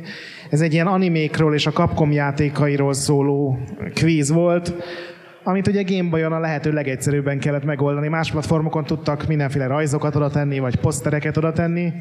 Gameboy-on föltett egy kérdést a játék, adott négy opciót, most látom, hogy rajzolt mellé Mikami, gondolom, hogy kitöltse a helyet másfél darab hordót, és gyakorlatilag az volt a játék, hogy ameddig helyesen tudsz válaszolni ezekre a kérdésekre, addig előre tudsz haladni. Mivel ez elkészült, és lehet, hogy négy darabnál többet el is adtak belőle, Shinji Mikami szintet lépett, megkapta a következő szintet. Ez ugye licenszelt játék Gameboy-ra, ami nincsen sokkal magasabban, mint ez, de hát azért mégiscsak már rendes játék, igazi sprite-okkal, animációkkal és hasonló ultramodern dolgokkal. Ez volt a Roger Nyúl Pácban című filmnek a Gameboy átirata, amiben szépen kellett ugrálni, voltak pályák, ahol balról jobbra át lehetett futni, és ez olyan sikeres lett, hogy Shinji Mikami ismét szintet lépett, maradt a Disney licenszeknél, de már Super Nintendo-ra. Ekkor ugye az egyik Goofy filmből csinált egyet, és később az Aladdinnak a feldolgozása. Nem a nagyon jó Virgin által készített verzió, amit ugye mindannyian ismerünk, és amiről a Retrolendre is írtam egy túl hosszú cikket, hanem ez a Super Nintendo-s verzió, amiből azért így is elment több mint másfél millió darab, és ez oda vezetett, hogy Shinji Mikami szintet lépett, Na. és pont a, az előbb ismert főbossz alá, tehát Toko Fujiwara bízta meg azzal, hogy az egyik ő korábbi játékát, ami egy ilyen felülnézetes parti alapú horror RPG volt, csinálja meg azt az új PlayStation 1 hardware hogy legyen egy jó szerepjáték, meg parti legyen benne, és utána tulajdonképpen már a többi részt úgy ol- oldja meg, ahogy akarja. Mikami ezt úgy értette, hogy csinálj egy horror játékot, szintiszta akcióként, annyi előnyt, vagy annyi, annyiban engedelmeskedett a parancsnak, hogy ugye két játszható karaktert hagyott meg, amit nagyon-nagyon távolról a, a Sweet Home nevű eredeti Super Nintendo játéknak a parti rendszeréből fakad. De ugye az RPG elemek mentek a levesbe, helyükre jött egy abszolút filmes, mégpedig a George Romero féle zombi filmes megközelítés mind a zenék, mind a zombik, mind a, a kamera használat terén, és ugye ez lett a Resident Evil, ami a Capcomot is a legnagyobbak közé emelte, és ugye a sony is egy óriási eszköze volt a konzolháborúban.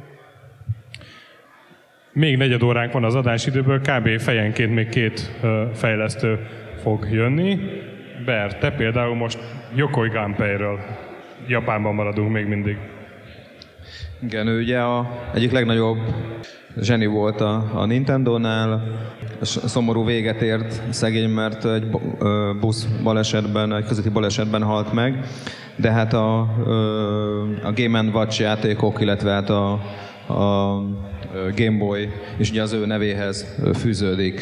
Na most a, szokták ugye mondani, hogy a, hogy a japán videójátékok azok, míg az európai és az amerikai játékok inkább a, a film nem is azért a filmből fejlődtek ki, de a fejlődésük során mindig a filmet próbálták utánozni, vagy a filmmel voltak, a mozival voltak kapcsolatban, addig a japán játékok inkább a, az ilyen kézi, hagyományos játékokból alakultak ki, és az egész japán játékkultúrára ugye jellemző az, hogy ezekkel a kis kézi, tehát az ilyen hagyományos mechanikus játékokkal nagyon erős kapcsolatban vannak. Erre nagyon jó példa a Gunpei Yokoi-nak az első játékai. Ő ugye a Nintendo céghez úgy került, hogy a, ezeket a Hanafunda kártyákat, amiket a Nintendo akkor ö, készített, tehát ilyen hagyományos kártyajátékok, ezeket ilyen gépeken gyártották, és egy ilyen ö, gyártó gépsornak tulajdonképpen a mechanikáján dolgozott és aztán unalmában elkezdett mindenféle mechanikus játékokat farigcsálni. Például volt egy ilyen Ultra Hand nevezetű játék, ami ö, egy ilyen régi ö, pantográf nevezetű ilyen játéknak a mintájára fejlesztett ki. Tulajdonképpen ez egy ilyen kinyújtható kar volt, egy ilyen kinyújtható műanyag kar volt, amivel, mint a kéznek a meghosszabbítást, egy ilyen rugószerű cuccal meg lehetett fogni mindenféle ilyen gömbölyű tárgyakat, le lehetett embereknek akár a kalapját venni, meg ilyen mindenféle hülyeségeket lehetett csinálni. Az, az Inspector Gadget című Inspector, abszolút, rajzfilmben abszolút, volt ugyanez az eszköz. Abszolút, igen, igen, igen, igen. Nagyon-nagyon pontos. Igen, és hát ez egy óriási nagy siker volt, egy millió példány kelt el belőle, és akkor elkezdett mindenféle ilyen ultra őrültségeket gyártani. Volt egy ilyen ultraszkóp, ami egy ilyen teleszkópszerű, ilyen kukkoló dolog volt, libidó túltengésbe szenvedő tínédzserek számára. Volt ilyen ultra machine, ami egy ilyen labdakilövős, uh, ilyen játék volt, akkor kicsit egy ilyen, egy ilyen baseball-szerű házi játék. És ez mind, full mechanikus volt? Ezek mind, ezek mind, mind, ebben semmi digitális nem volt. És van még egy nagy kedvencem, ami, ami hozzá az ön nevéhez tartozik, az a, az a Love Tester nevezető dolog, ami abból állt, hogy egy férfinek meg egy nőnek meg kellett folyogni egy, hát nem is elektródát, de egy ilyen elektromos mérőműszernek a két végét, és az 1-től 100-ig terjedő skálán megmérte, hogy mekkora a szerelem mértéke közöttük. Állítólag úgy reklámozták, hogy a csók, például jó, bizony, jó bizonyíték a, hogy a csókolózás után fogja meg a hölgy, meg a férfi ezt a cuccot, akkor sokkal nagyobb értéket fog mutatni. Egyébként ezt nyugaton is forgalmazták, és nem csak szerelem, hanem ilyen hazugság vizsgálógépként is. És aztán hát a, az első Nintendo-s videójátékok kb. ott kezdődnek, amikor nem mechanikusak, hanem már elektromechanikusak voltak ezek a gépek, és az első ilyen ez a Laser Clay Shooting System, ami, amiről nem maradt fenn kép, hanem annak a mini verziójáról maradt fenn a kép, tehát ez itt az látható. És abban egy ilyen filmszalagon, tehát az egy lövöldözős játék volt, és a filmszalagokon, mármint ilyen celluloid filmszalagokon forogtak célpontok, és azokra kellett fénypisztolyjal lőni valahogy. És tehát abban már volt elektronika. És ezt egy picit tovább finomította 74-ben a Wild Gunman, amiben viszont filmfelvétel volt, tehát egy, egy, egy, egy élőszereplős filmfelvétel, jött ez a cowboy, beállt így a játékossal szembe, és előbb kellett lelőni, mint ahogy a cowboy lőtt. És ami nagyon kemény, volt ennek egy másik verziója, a Fascination, amiről ez az egy kép maradt fenn, ahol nem egy cowboy jött, hanem egy, egy ö, szépen felöltözött nő, aki elkezdett táncikálni, és hogyha sikerült a megfelelő pillanatban lelőni, akkor ledobta a ruháját. Egy pisztolyjal kellett lelőni, tehát az nem volt, nem volt uh, hogy is mondjam, ilyen célarchi... Célhardware. Cél, célkontroller, célarchitektúra, igen, erre a célra. A, a, a fénypisztoly kellett lelőni, csak hát akkor a hölgy ledobta a ruháját, és ez nagyon kevés helyen volt beüzemelve nyilván, de létezett, és ma már nincs belőle egy példány se. Hát ugye Hiroshi Yamauchi, aki a Nintendo főnöke volt körülbelül 300 éven keresztül, neki voltak ilyen óradíjra vagy percdíjra bérelhető Love hoteljei, ott szerintem a lobbyban pont elfért egy, egy ilyen automata. Igen.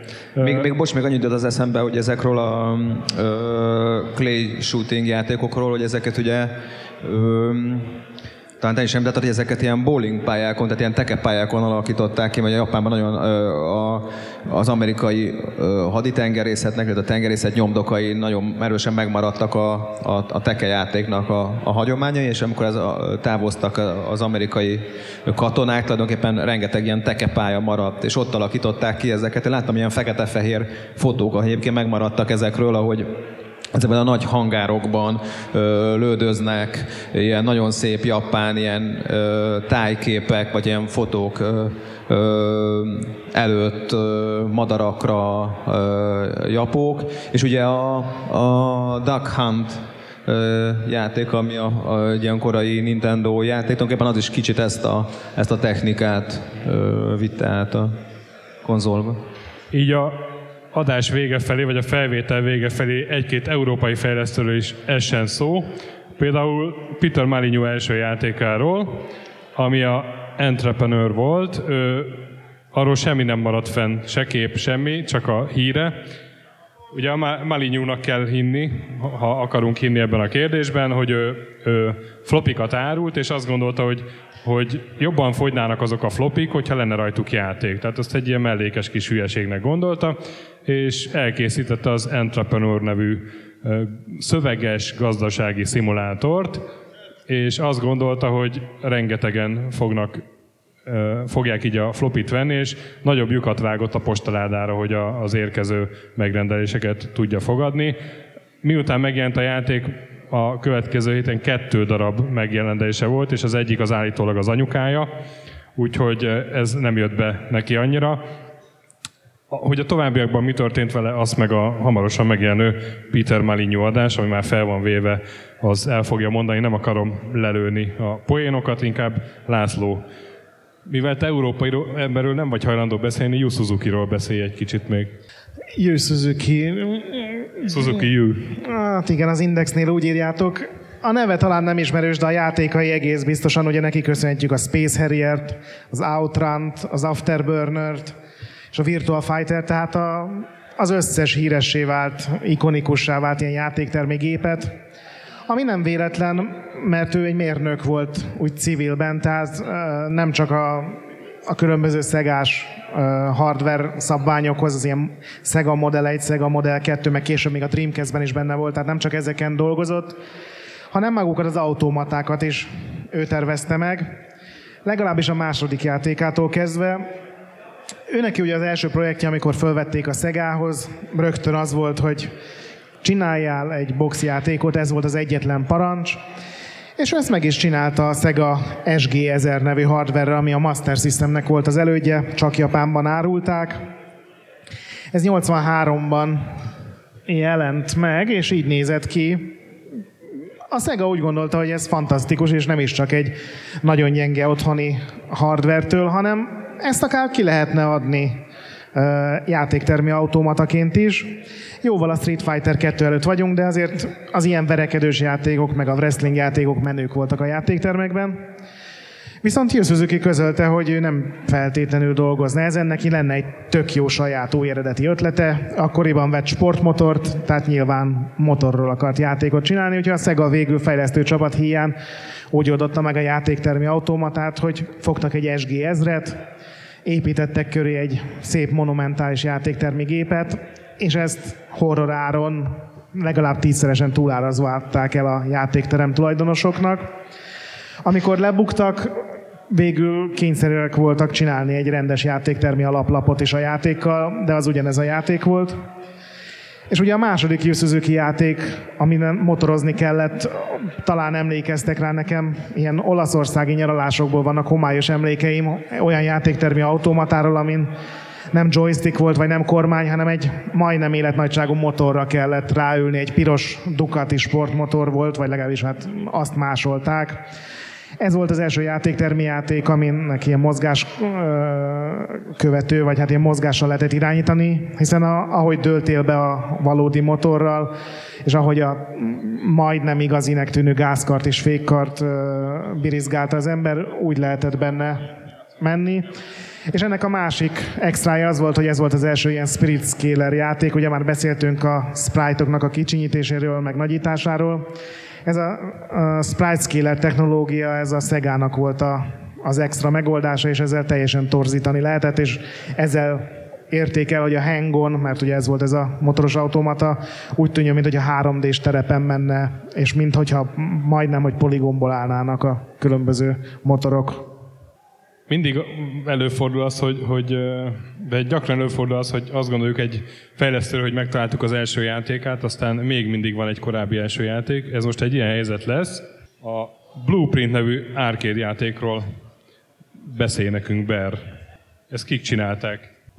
Ugye a Stamper testvérek, akik később az Ultimate Play the Game, illetve a Rare céget alapították meg. Az a leghíresebb angol játékfejlesztő cég volt az, az Ultimate a 80-as évek közepén, 83-84, ugye az etiketek, a Night Lore, tehát az izometrikus grafikájú játékok fűződnek a nevükhöz, és ők egyébként a nagyon-nagyon magas technikai szintű és nagyon szép színű, nagyon, hát azt mondhatjuk, hogy esztétikus játékaikról váltak ismerté, amit részben a, a japán játékoknak köszönhető, ugyanis ők nagyon korán elkezdtek európaiként, illetve angolként egyedül japán árkádjátékok átirataival, tehát Space Invaders, Galaxian átiratokkal foglalkozni, és eléggé belásták magukat az árkád bizniszbe.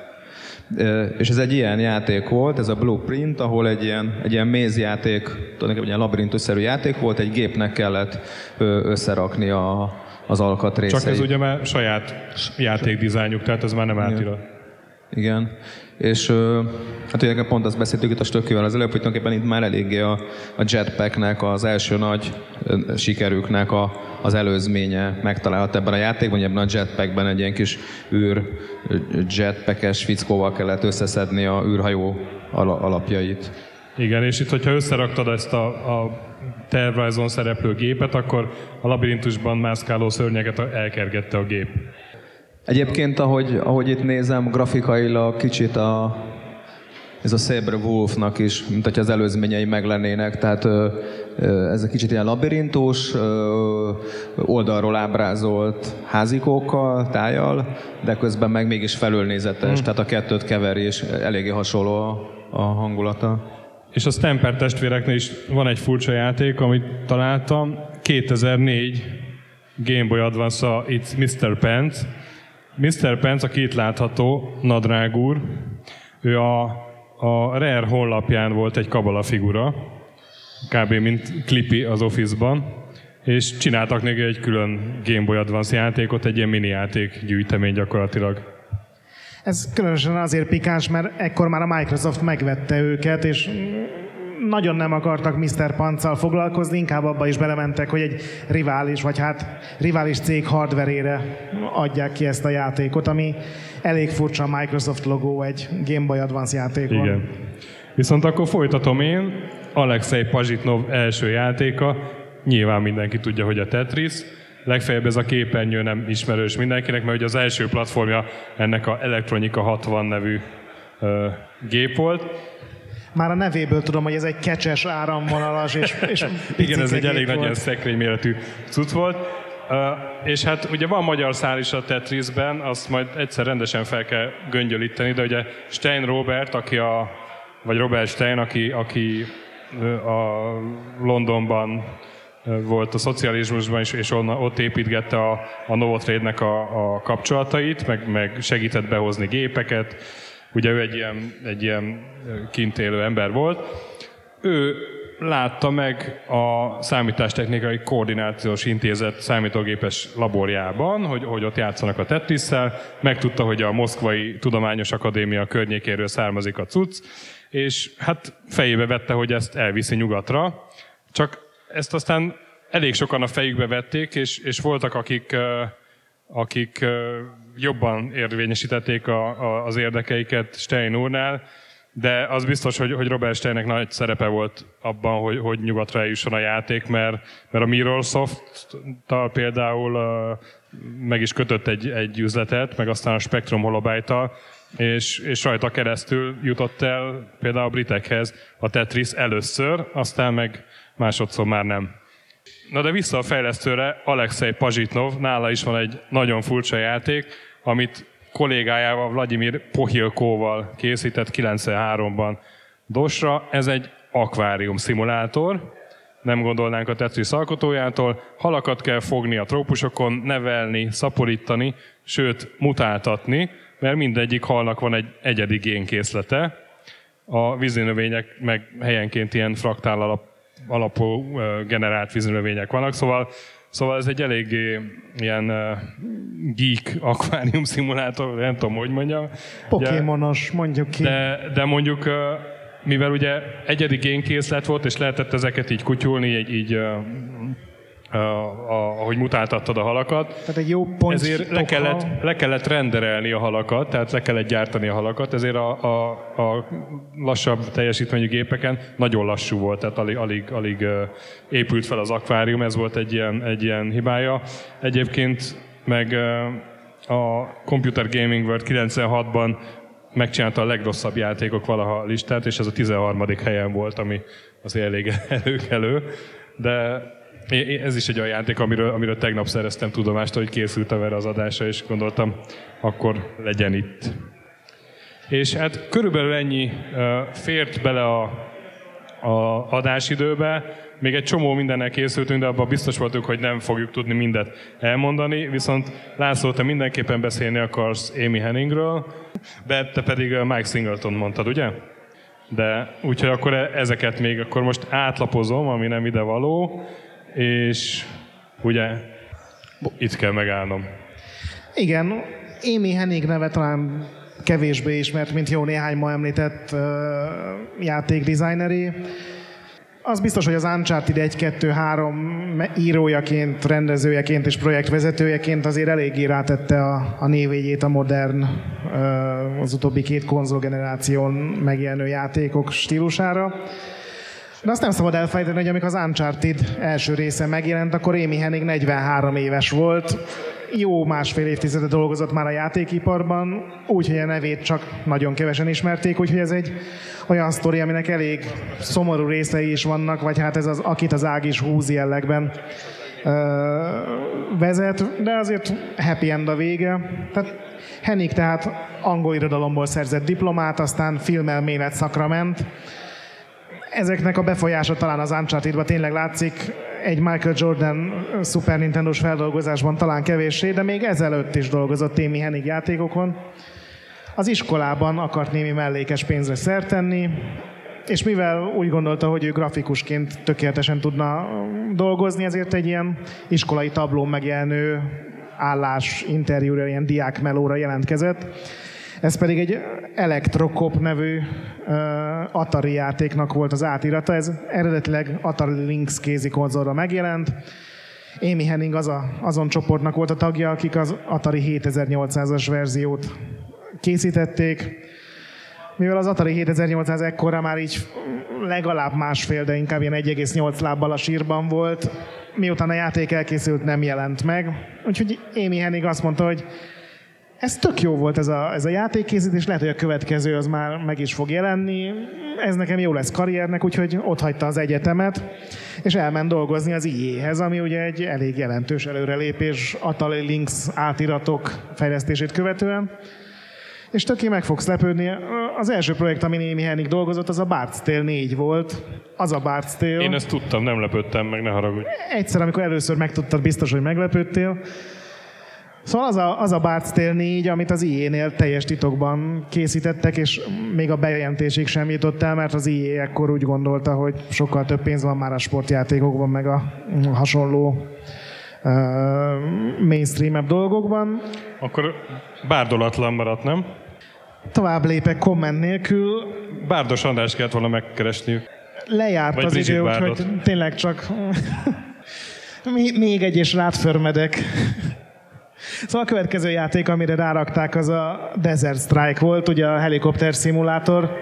Ennek néhány olyan menüképernyőjét rajzolta meg, amelyek nem kerültek be a játékba. Úgy nézett ki tehát, hogy Amy Hennig az ilyen nem fog soha játékot elkészíteni, úgyhogy fölmondott és elhelyezkedett, uh, nem, bocsánat, megzavarta sok bárdos kodásod. Tehát az ilyenre rárakták egy Michael Jordan feldolgozásra. Amy Henniget nem érdekelte a kosárlabda, ami annyiban volt szerencse, hogy ez nem is egy kosárlabda játék volt, hanem egy teljesen átlagos Super Nintendo-s platformjáték, ahol Michael Jordannek a Dream Team tagjait kellett összekaparni, akiket holmi gonosz erők elraboltak és tüzes labdával, áramos labdával, illetve jeges labdával is lehetett támadni, a zsákolás pedig a speciális mozgás volt a játékban. Ezt befejezte, de itt jött el neki az a pillanat, hogy az ijéből elég volt. Ekkor került át a Crystal Dynamics-hez, ahol a legelső játékos töké mi volt, ha már így mindent tudsz? Az, amit mindjárt mondasz. Az. A 3D az. baseball, ami ismét egy tökéletes terep kihasználni egy irodalom szakos filmesztétát. A következő fejezet már pozitívabb volt, átrakták ugye a Legacy Kane játékokra először csak mint segítőnek, aztán ezt olyan jól csinálta, hogy a második, harmadik és ötödik részt már ő írta, és ugye a fejlesztést is vezette, és ezt követően ment át a Sonyhoz, ahol ugye az Uncharted 1 nagyon jól bemutatkozott, aztán kettővel, hárommal tényleg világsikert aratott. A négy fejlesztése során meg távozni kényszerült, azt hiszem így mondják. Ezt új kihívásokat keresett. Új kihívásokat keresett, ezeket az i kereste, ahol ma megint új kihívásokat keres mondjuk a, ezt az és rövid időszakáról. És akkor Mike Singletonnal zárjuk, aki ugye különleges helyet foglal el talán itt a egy-két jelenlévő szívében, mert ő a baromi hosszú C64-es spektrumos eposzoknak volt a, a brit mestere. A, mi volt? Lords of Midnight, ugye? Meg a... Doom Dark Revenge, az a... Egy, egyetlen mondatot enged csak még eszembe jutott még itt a Pazsitnov játékkal kapcsolatban, hogy a, nekem az a Seaman jutott az eszembe róla. Ez egy ilyen Sega játék volt, Igen. ahol egy ilyen halembert kellett menedzselni, csak ez így eszembe ugrott így a, így a igen, de ott valami hangvezérlés is volt, nem? Nem, ott egy ilyen, hal, egy ilyen halat kellett, egy akváriumban tudom, de, de a hangoddal kellett valahogy... Igen, a hangoddal. Járt egy mikrofon a játékhoz, és nyilván a Dreamcast technológiájával, de ugye egy, egy ilyen házi állatként viselkedett, hogy megtanulta előbb-utóbb a nevét, igen, igen. és aztán már válaszolt kérdésekre is. Egy nagyon-nagyon bizarr nagyon, játék, nagyon, mert nagyon emberi arca volt a halnak. Igen, igen, igen. Na, és na, hát visszaugorjunk vissza Mike Singletonhoz. Ugye ő egy ilyen mitomán figura volt, tehát ilyen teljesen ilyen mitológikus játékokat ö, csinált, ilyen óriási birodalmakat hozott létre, teljesen ilyen Tolkien-szerű karakter volt, nagyon-nagyon komplex, összetett, kicsit szerepjáték, kicsit harci wargamek voltak. Matematika tanár volt egyébként általános iskolában, és első angolok között volt, akik Commodore Petre kezdtek fejleszteni, érdekes módon egy ilyen lóverseny játékkal indított, Petsoft vezető cégnél, gépi kódban programozott. Aztán voltak még mindenféle ilyen kisebb ilyen gagyi játékai, ilyen lövöldözős játékok. ZX81-re az első játékok ilyen gamepack csomagokba jelentek meg, ahol ilyen különböző árkád játék átiratok voltak. Ezeken a Gamepack 1, Gamepack 2 csomagokon dolgozott. Ezek majdnem ilyen százezeres példányszámban keltek el. Egyébként ugye a, a Sinclair Research cég jelentette meg a Sir Clive Sinclairnek a, a cége ezeket a, ezeket a csomagokat és készített még ilyen pay by mail típusú játékokat is, tehát ilyen levelezős szerepjátékokat, stratégiai játékokat. Tulajdonképpen ami a, az első nagy kedvencem tőle, ez a akár mondhatjuk azt, hogy az ilyen Endless Runnerek ősének tekinthető, vagy egyik ősének ez a Shadow Fox nevezetű játék, tehát mint árnyék fax, és ebben a játékban. Gyakorlatilag annyi volt az egész, hogy egy, egy gyönyörűen animált hófehér lóval kellett ö, vágtatni, miközben fekete nazgul lovasok jöttek velünk szemben, és azokat kellett megölni. Ennek a játéknak az az érdekessége, hogy ö, volt egy Edward Moy Bridge nevezetű, ö, nagyon-nagyon korai filmes, az 1900-as évek elején olyan filmfelvételeket készített, ahol a lovak vágtatnak, vagy hát ö, nagyon szép animációban ö, lehet egy lovat látni, és tulajdonképpen ezt az animációt ültették át ö, videójátékba. Annyi még, hogy, hogy, hogy ugyan a korai videójátékoknak, animált videójátékoknál, főleg érdekes van az európai játékoknál, nagyon sokszor a játék az egy grafikai ötletből nőtt ki, vagy mozgásból nőtt ki. Például, ha már angol földön vagyunk, akkor a Tirnanog az egy nagyon jó példa, hogy ez egy gyakorlatilag az egész játék egy nagyon szépen animált ö, karakternek a mozgásával indult, ami köré aztán egy kitaláltak egy ilyen kelta túlvilági ö, mitológiát. Itt is tulajdonképpen ugyanerről van szó, hogy egy borzasztóan egyszerűen, de nagyon-nagyon szépen ö, animált ö, figura, és ekköré egy ilyen világot kitaláltak. Na hát ennyi lett volna a Checkpoint negyedik évad 22. adása. Nagyon szépen köszönjük a figyelmet nektek itt az Árok Partin. További jó bulit, meg Sidrip Alliance koncertet, mert ugye most az következik. És köszi a figyelmet otthon a hallgatóknak is. Legközelebb is választhatok minket, amikor jövünk Checkpoint Minivel. Játszatok sokat, mentsetek boss fight előtt, olvashatok Retrolandet, értékeljetek minket iTunes-on, ne piszkáljátok a BIOS-t, a nagy pixel gyönyörű. Sziasztok! Sziasztok!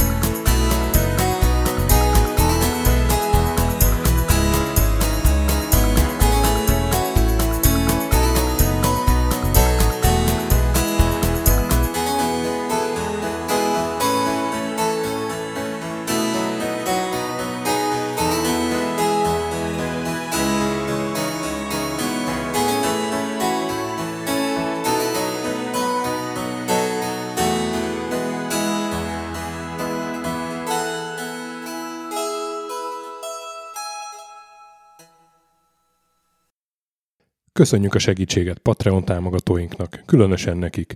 Pumukli, Andris 123456, Conscript, Kis András, Dester, Szörácsi Bálda Réten, Joda, Kínai, Gala, Kenobi, Gac, Hanan, Zsó, Takkerbá, Flanker, Bob, Dances with Chickens, Gabez Mekkolis, Daev, Pusztai Zsolt, Hardi, Edem, Nobit, Stonfi, Sogi, Siz, CVD, Gáspár Zsolt, Tibiúr, Titus, Bert, MF2HD, Mikey, Kopescu, Chris, Ferenc, Colorblind, Hollósi Dániel, Balázs, Zobor, Csiki, Suvap, Kertész Péter, Mongúz, Richard V, Király Ernő, Szati, Nagyi, Rask, Zsozsa, Kviha, Vidra, Jaga, Mazi, Kongfan, Vroad, Inzertkönyv Egyesület a videójátékos kultúráért, Maz, Mozóka, Mr. Corley, Tryman, Joff, Nagy Gyula, Köles Máté, Gergely B., Sakali, Norbradar, Sorel, Naturlecsó, Győri Ferenc, Devencs, Kaktusz, BB Virgó, Tom, Jed, a Konnektor csapata, Kalázi Tamás, Apai Márton, Balcó, Alagi úr, Dudi, Judgebred, Müxis, Gortva Gergely, László, Kurunci Gábor, Opat, Jani bácsi, Szalonna, Dabrowski Ádám, Gévas, KZG, Stang Szabolcs, K. Krisz, Somogyi András, Szaverti, Alternisztom, Logan, Hédi, Gabigi, Tomiszt, Att, Gyuri, CPT Genyó, Amon, Révész Péter, Gabesz Fótról, Lavkoma Makai, Zédóci, Snake Hips Boy, Kevin Hun, Zobug és Balog Tamás.